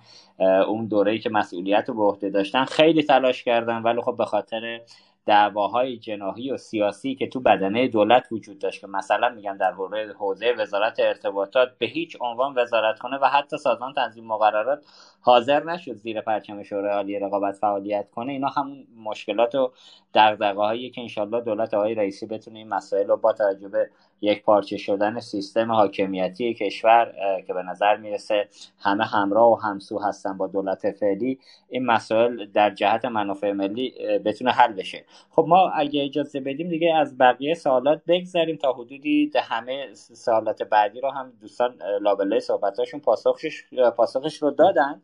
آقای صادق زاده ما خدمت حضرت عالی برای جنبندی و نکات پایانی و خداحافظی هستیم. بفرمایید خدمت شما هستیم. بله. هر شود من از بخش آخر فرمایشات آقای مهندس جوادی استفاده می کنم در رابطه با دولت در واقع به عنوان نه قوه مجریه دولتی که همون کارهای موازی دولت رو داره انجام میده منتها تحت پوشش قوه مجریه نیست. خب یکی از چالش هایی که دولت های گذشته باش مواجه بودن همین بود. به در حوزه اقتصاد و این چالش ها اگر در واقع در دولت آقای رئیسی هم حل نشه بعد هم در نهایت بعد از چهار سال یا بعد از هشت سال بگی که این نهادها یا این سازمان ها نداشتن دولت دستفایی بودن و نداشتن من کار بکنم دیگه قابل قبول نیست. خوشبختانه الان هم در واقع دولت آینده مجلس فعلی و اینا دیگه با هم دیگه هماهنگی های لازم رو دارن و این هماهنگی مربوط به نهادها و به ویژه بنگاه های اقتصادی شرکت هایی که تحت پوشش دولت نیستند بایستی در واقعی به نحوی ایجاد بشه. همونجوری که اشاره کردید اگر شورای عالی فضای مجازی مثلا موفق نبود یا شورای رقابت موفق نبود شاید دوگانگی بین دولت به مفهوم قوه مجریه و دولت به مفهوم حاکمیت در واقع این هماهنگی وجود نداشت. انتظار مردم در آینده این هست در دولت جدید این هست که این هماهنگی ایجاد بشه و دیگه بهانه دست قوه مجریه نباشه. بهانه دست مجلس نباشه که ما قانون گذارانیم و اجرا نشد. که این هماهنگی دیگه در واقع اجرا بشه و از منابعی که در حال حاضر در کشور هست به صورت هماهنگ استفاده بشه و مشکلات کشور انشاءالله برطرف بشه. متشکرم. مرسی از شما صادق زاده عزیز. ممنونم. جناب طلایی سخنان پایانی از عالی رو میشنویم. خدمت شما هستیم. خیلی ممنونم آقای افتاده مشارکت بخش خصوصی در تصمیم سازی ها و تصمیم گیری های کلان دولت می‌تونه راهگشا باشه. آقای جوادی فرمودن ارز 4200 فردای روز اعلام ابلاغ معاون اول محترم رئیس جمهور بر اساس ارز 4200 اتاق بازرگانی مکاتبه ای رو انجام داد و مخالفت بخش خصوصی رو و نگرانی ها و عوارض ناشی از اون رو هم اعلام کردش. خب سال گذشت و تقریبا همه به این اجماع رسیدن که این تصمیم اشتباه بوده. اگر در صورتی که اگر قبلش مشارکت با مشارکت بخش خصوصی تصمیم گیری می‌شد این اتفاقات رخ نخواهد داشت و انجام نمی‌شد. پیشنهاد من اینه یکیش مشارکت بخش خصوصی در تصمیم سازی و تصمیم گیری. دوم اینکه فناوری اطلاعات رو به عنوان بخش اصلی و بدنه اصلی اقتصاد کشور ببینن و از اون حالت واگون تبدیلش بکنم به لوکوموتیو. و اگر می‌خوام این موزلات کشور رو در بخش های اجرایی شفاف سازی حل بکنیم فناوری اطلاعات تو دنیا نشون داده که می‌تونه کمک حال بخش اقتصاد باشه و کشورها رو در تاباوری اقتصادی کمک بکنه و حتی مسائل اجتماعی و فرهنگی کشور رو هم حل بکنه. ما راه گریزی از این موضوع نداریم وگرنه در آینده نزدیک دیواری رو دور کشور می‌کشیم و همه مبادلات تجاری و اقتصادیمون رو در دنیا از دست خواهیم داد. من تشکر می‌کنم از شما و همینجا از همه دوستان خدافزی می‌کنم. مرسی آقای طلایی عزیز. ممنون که وقتتون رو به ما اختصاص دادید امروز. خب آقای جوادی عزیز خدمت از عالی برای جمعبندی و سخن پایانی هستیم. میشنویم. نکته نظرات شما رو بفرمایید. می‌کنم. از وقت مبسوطی که حضرت عالی دوستان محترم اصر پرداخت بزرگواران مهمانان برنامه و دوستانی که مستمع بودن گذاشتن. و شنیدن فرمایشات دوستان مختلف و عرایز بنده رو و امیدوارم که حالا همین حرفایی که و فرمایشاتی که دوستان داشتن رو بتونیم مقصودتر و در واقع در قالب برنامه های پیشنهادی داشته باشیم و مطمئن باشیم که ما حلقه واسطه امینی خواهیم بود برای رساندن اینها به در واقع دوستان در داخل دولت جدید و امیدواریم که این اتصال و این در واقع تفاهم برای حل مشکلات به صورت مستمر هم وجود داشته باشه و دولت هم شنوا باشه. یعنی دولت هم در طی مسیر در واقع چهار سال آینده خودش حداقل استمرار بده این نوع مباحث رو و بشنوه و گوش شنوا داشته باشه. من نکته ای که بخوام به عنوان جنبندی عرض بکنم بحث حکمرانی نوین میشه. خیلی از مسائل و موضوعات و معلفه های حکمرانی دستخوش تغییر میشه. مفاهیمی مثل اعمال اقتدار حاکمیتی حتی مفاهیم ساده تری مثل مثلا تعریف دولت در حقوق که شما میگه آقا ملت مشخص جغرافی های مشخص اعمال قدرت حاکمیت و اختیار اعمال قدرت حاکمیت در یک منطقه جغرافی مشخص بر ملت مشخص اینها با مفاهیمی مثل مفاهیم دیجیتالی شدن و عصر دیجیتال کلا به هم میریزه و شما ناگزیر به استفاده از ابزارهای حکرانی نوین هستید و این یعنی افزایش سهم مشارکت بخش خصوصی. دولت آینده حتما دولت موفقی در خیلی از مسائل نخواهد شد مگر اینکه به بخش خصوصی اعتماد کنه برگرده در واقع خیلی از موضوعات رو با کمک بخش خصوصی حل و فصل بکنه نظرات اونها رو بشنوه از نگاه و از دریچه دید اونها نسبت به خیلی از مسائل نگاه بکنه. این اتفاق تا وقتی نیفته خیلی از مسائل و چالش های دولت هم حل و فصل نخواهد شد. من حالا به نوبه خودم از همینجا از همه دوستان دعوت می‌کنم در این مسیر کمک بکنن هم دولت رو هم جناب آقای رئیسی و هم واقعا اگر نقطه نظری دارند مطمئن باشن گوش شنوایی هست. حداقل تا الان ما که اینطور دیدیم و واقعا ایشون شنیدن دوستان نظرات رو گرفتن به نظرات توجه کردن و باز هم بنده درخواست می‌کنم دوستان در این حوزه یاری بدن و انشالله شاهد اتفاقات خوبی در آینده برای کل مردم و اکوسیستم مالی و در واقع حوزه آی سی کشور باشیم. متشکرم آقای جوادی. مرسی که از این به ما وقت دادید و در کنار ما بودید. صحبت عزیزان رو شنیدید. انشالله ما این جلسات رو فکر می‌کنم یک هفته در میون یا شاید هم دو هفته در میون تا انتخاب کابینه ادامه بدیم. در خصوص انتخاب وزرا و شاخص ها و اولویت هایی که وجود داره. باز هم با حضور عزیزان دیگری صحبت کنیم. من تلاش می‌کنم که خلاصه مدیریت این جلسه رو هم خدمت از برسونم که تو جلساتی که در خصوص انتخاب کابینه قطعا استفاده خواهد شد. اونجا بتونید ارائه بدید به عزیزان تصمیم گیر. من امیدوارم که در دولت آینده دیگه اینطور نباشد که رئیس جمهور محترم بخوابه جمعه صبح پاشی ببینه بنزین عدد شده سه هزار تومن. امیدوارم نبینیم که آقای همتی به عنوان رئیس کل بانک مرکزی از بدنه دولت خارج بشه وارد فضای انتخاباتی بشه و خودش شروع کنه به نفت کردن دولت. از اون طرف همزمان ببینیم وزیر اقتصاد ما در پاسخ به آقای همتی ورود کنه و از عملکرد خودش دفاع کنه و عملا توپ مشکلات رو هر کسی به زمین دیگری بیاندازه. انشالله که در دولت آتی آقای رئیسی این اتفاقات کمتر شاهدش باشیم یا اصلا شاهدش نباشیم جمله بهتریه. با امید سلامتی و سربلندی برای ایران عزیزمون. برای همتون آرزو سلامتی دارم. مراقب خودتون باشید. بندم تشکر می‌کنم. مرسی که کنار ما بودید. هم مهمانان عزیز و هم شنوندگان عزیز. همتون رو به خدای بزرگ میسپارم خدا نگهدارتون.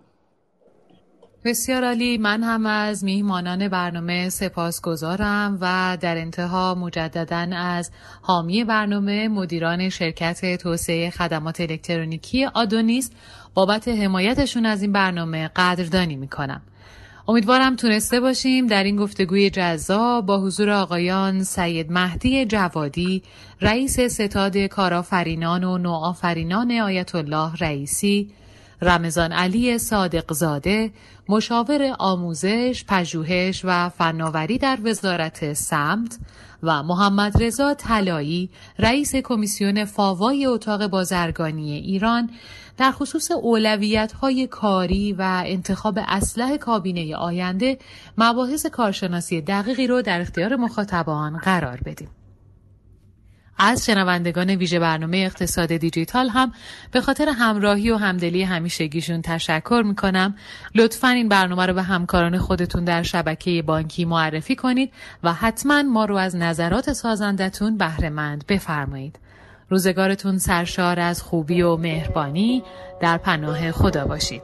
رادیو اینترنتی اصر پرداخت.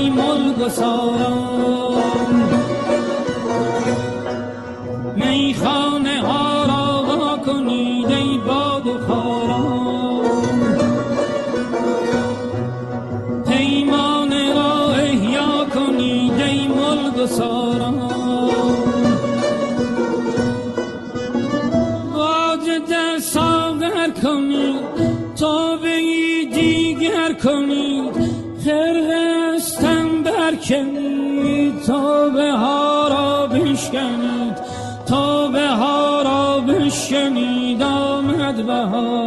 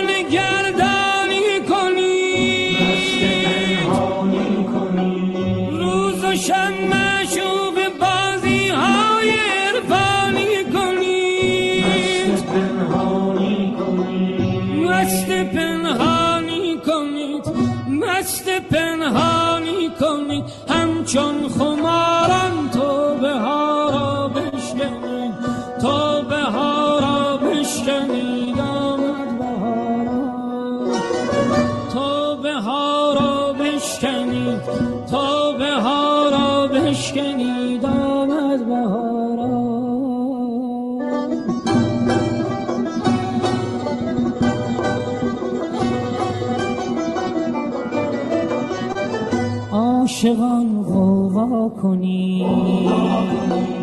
بر دل شیدا کنی. یک نفس گر می توان ساغر زدن. از چرا اندیشه فردا کنیم؟ غصه سروا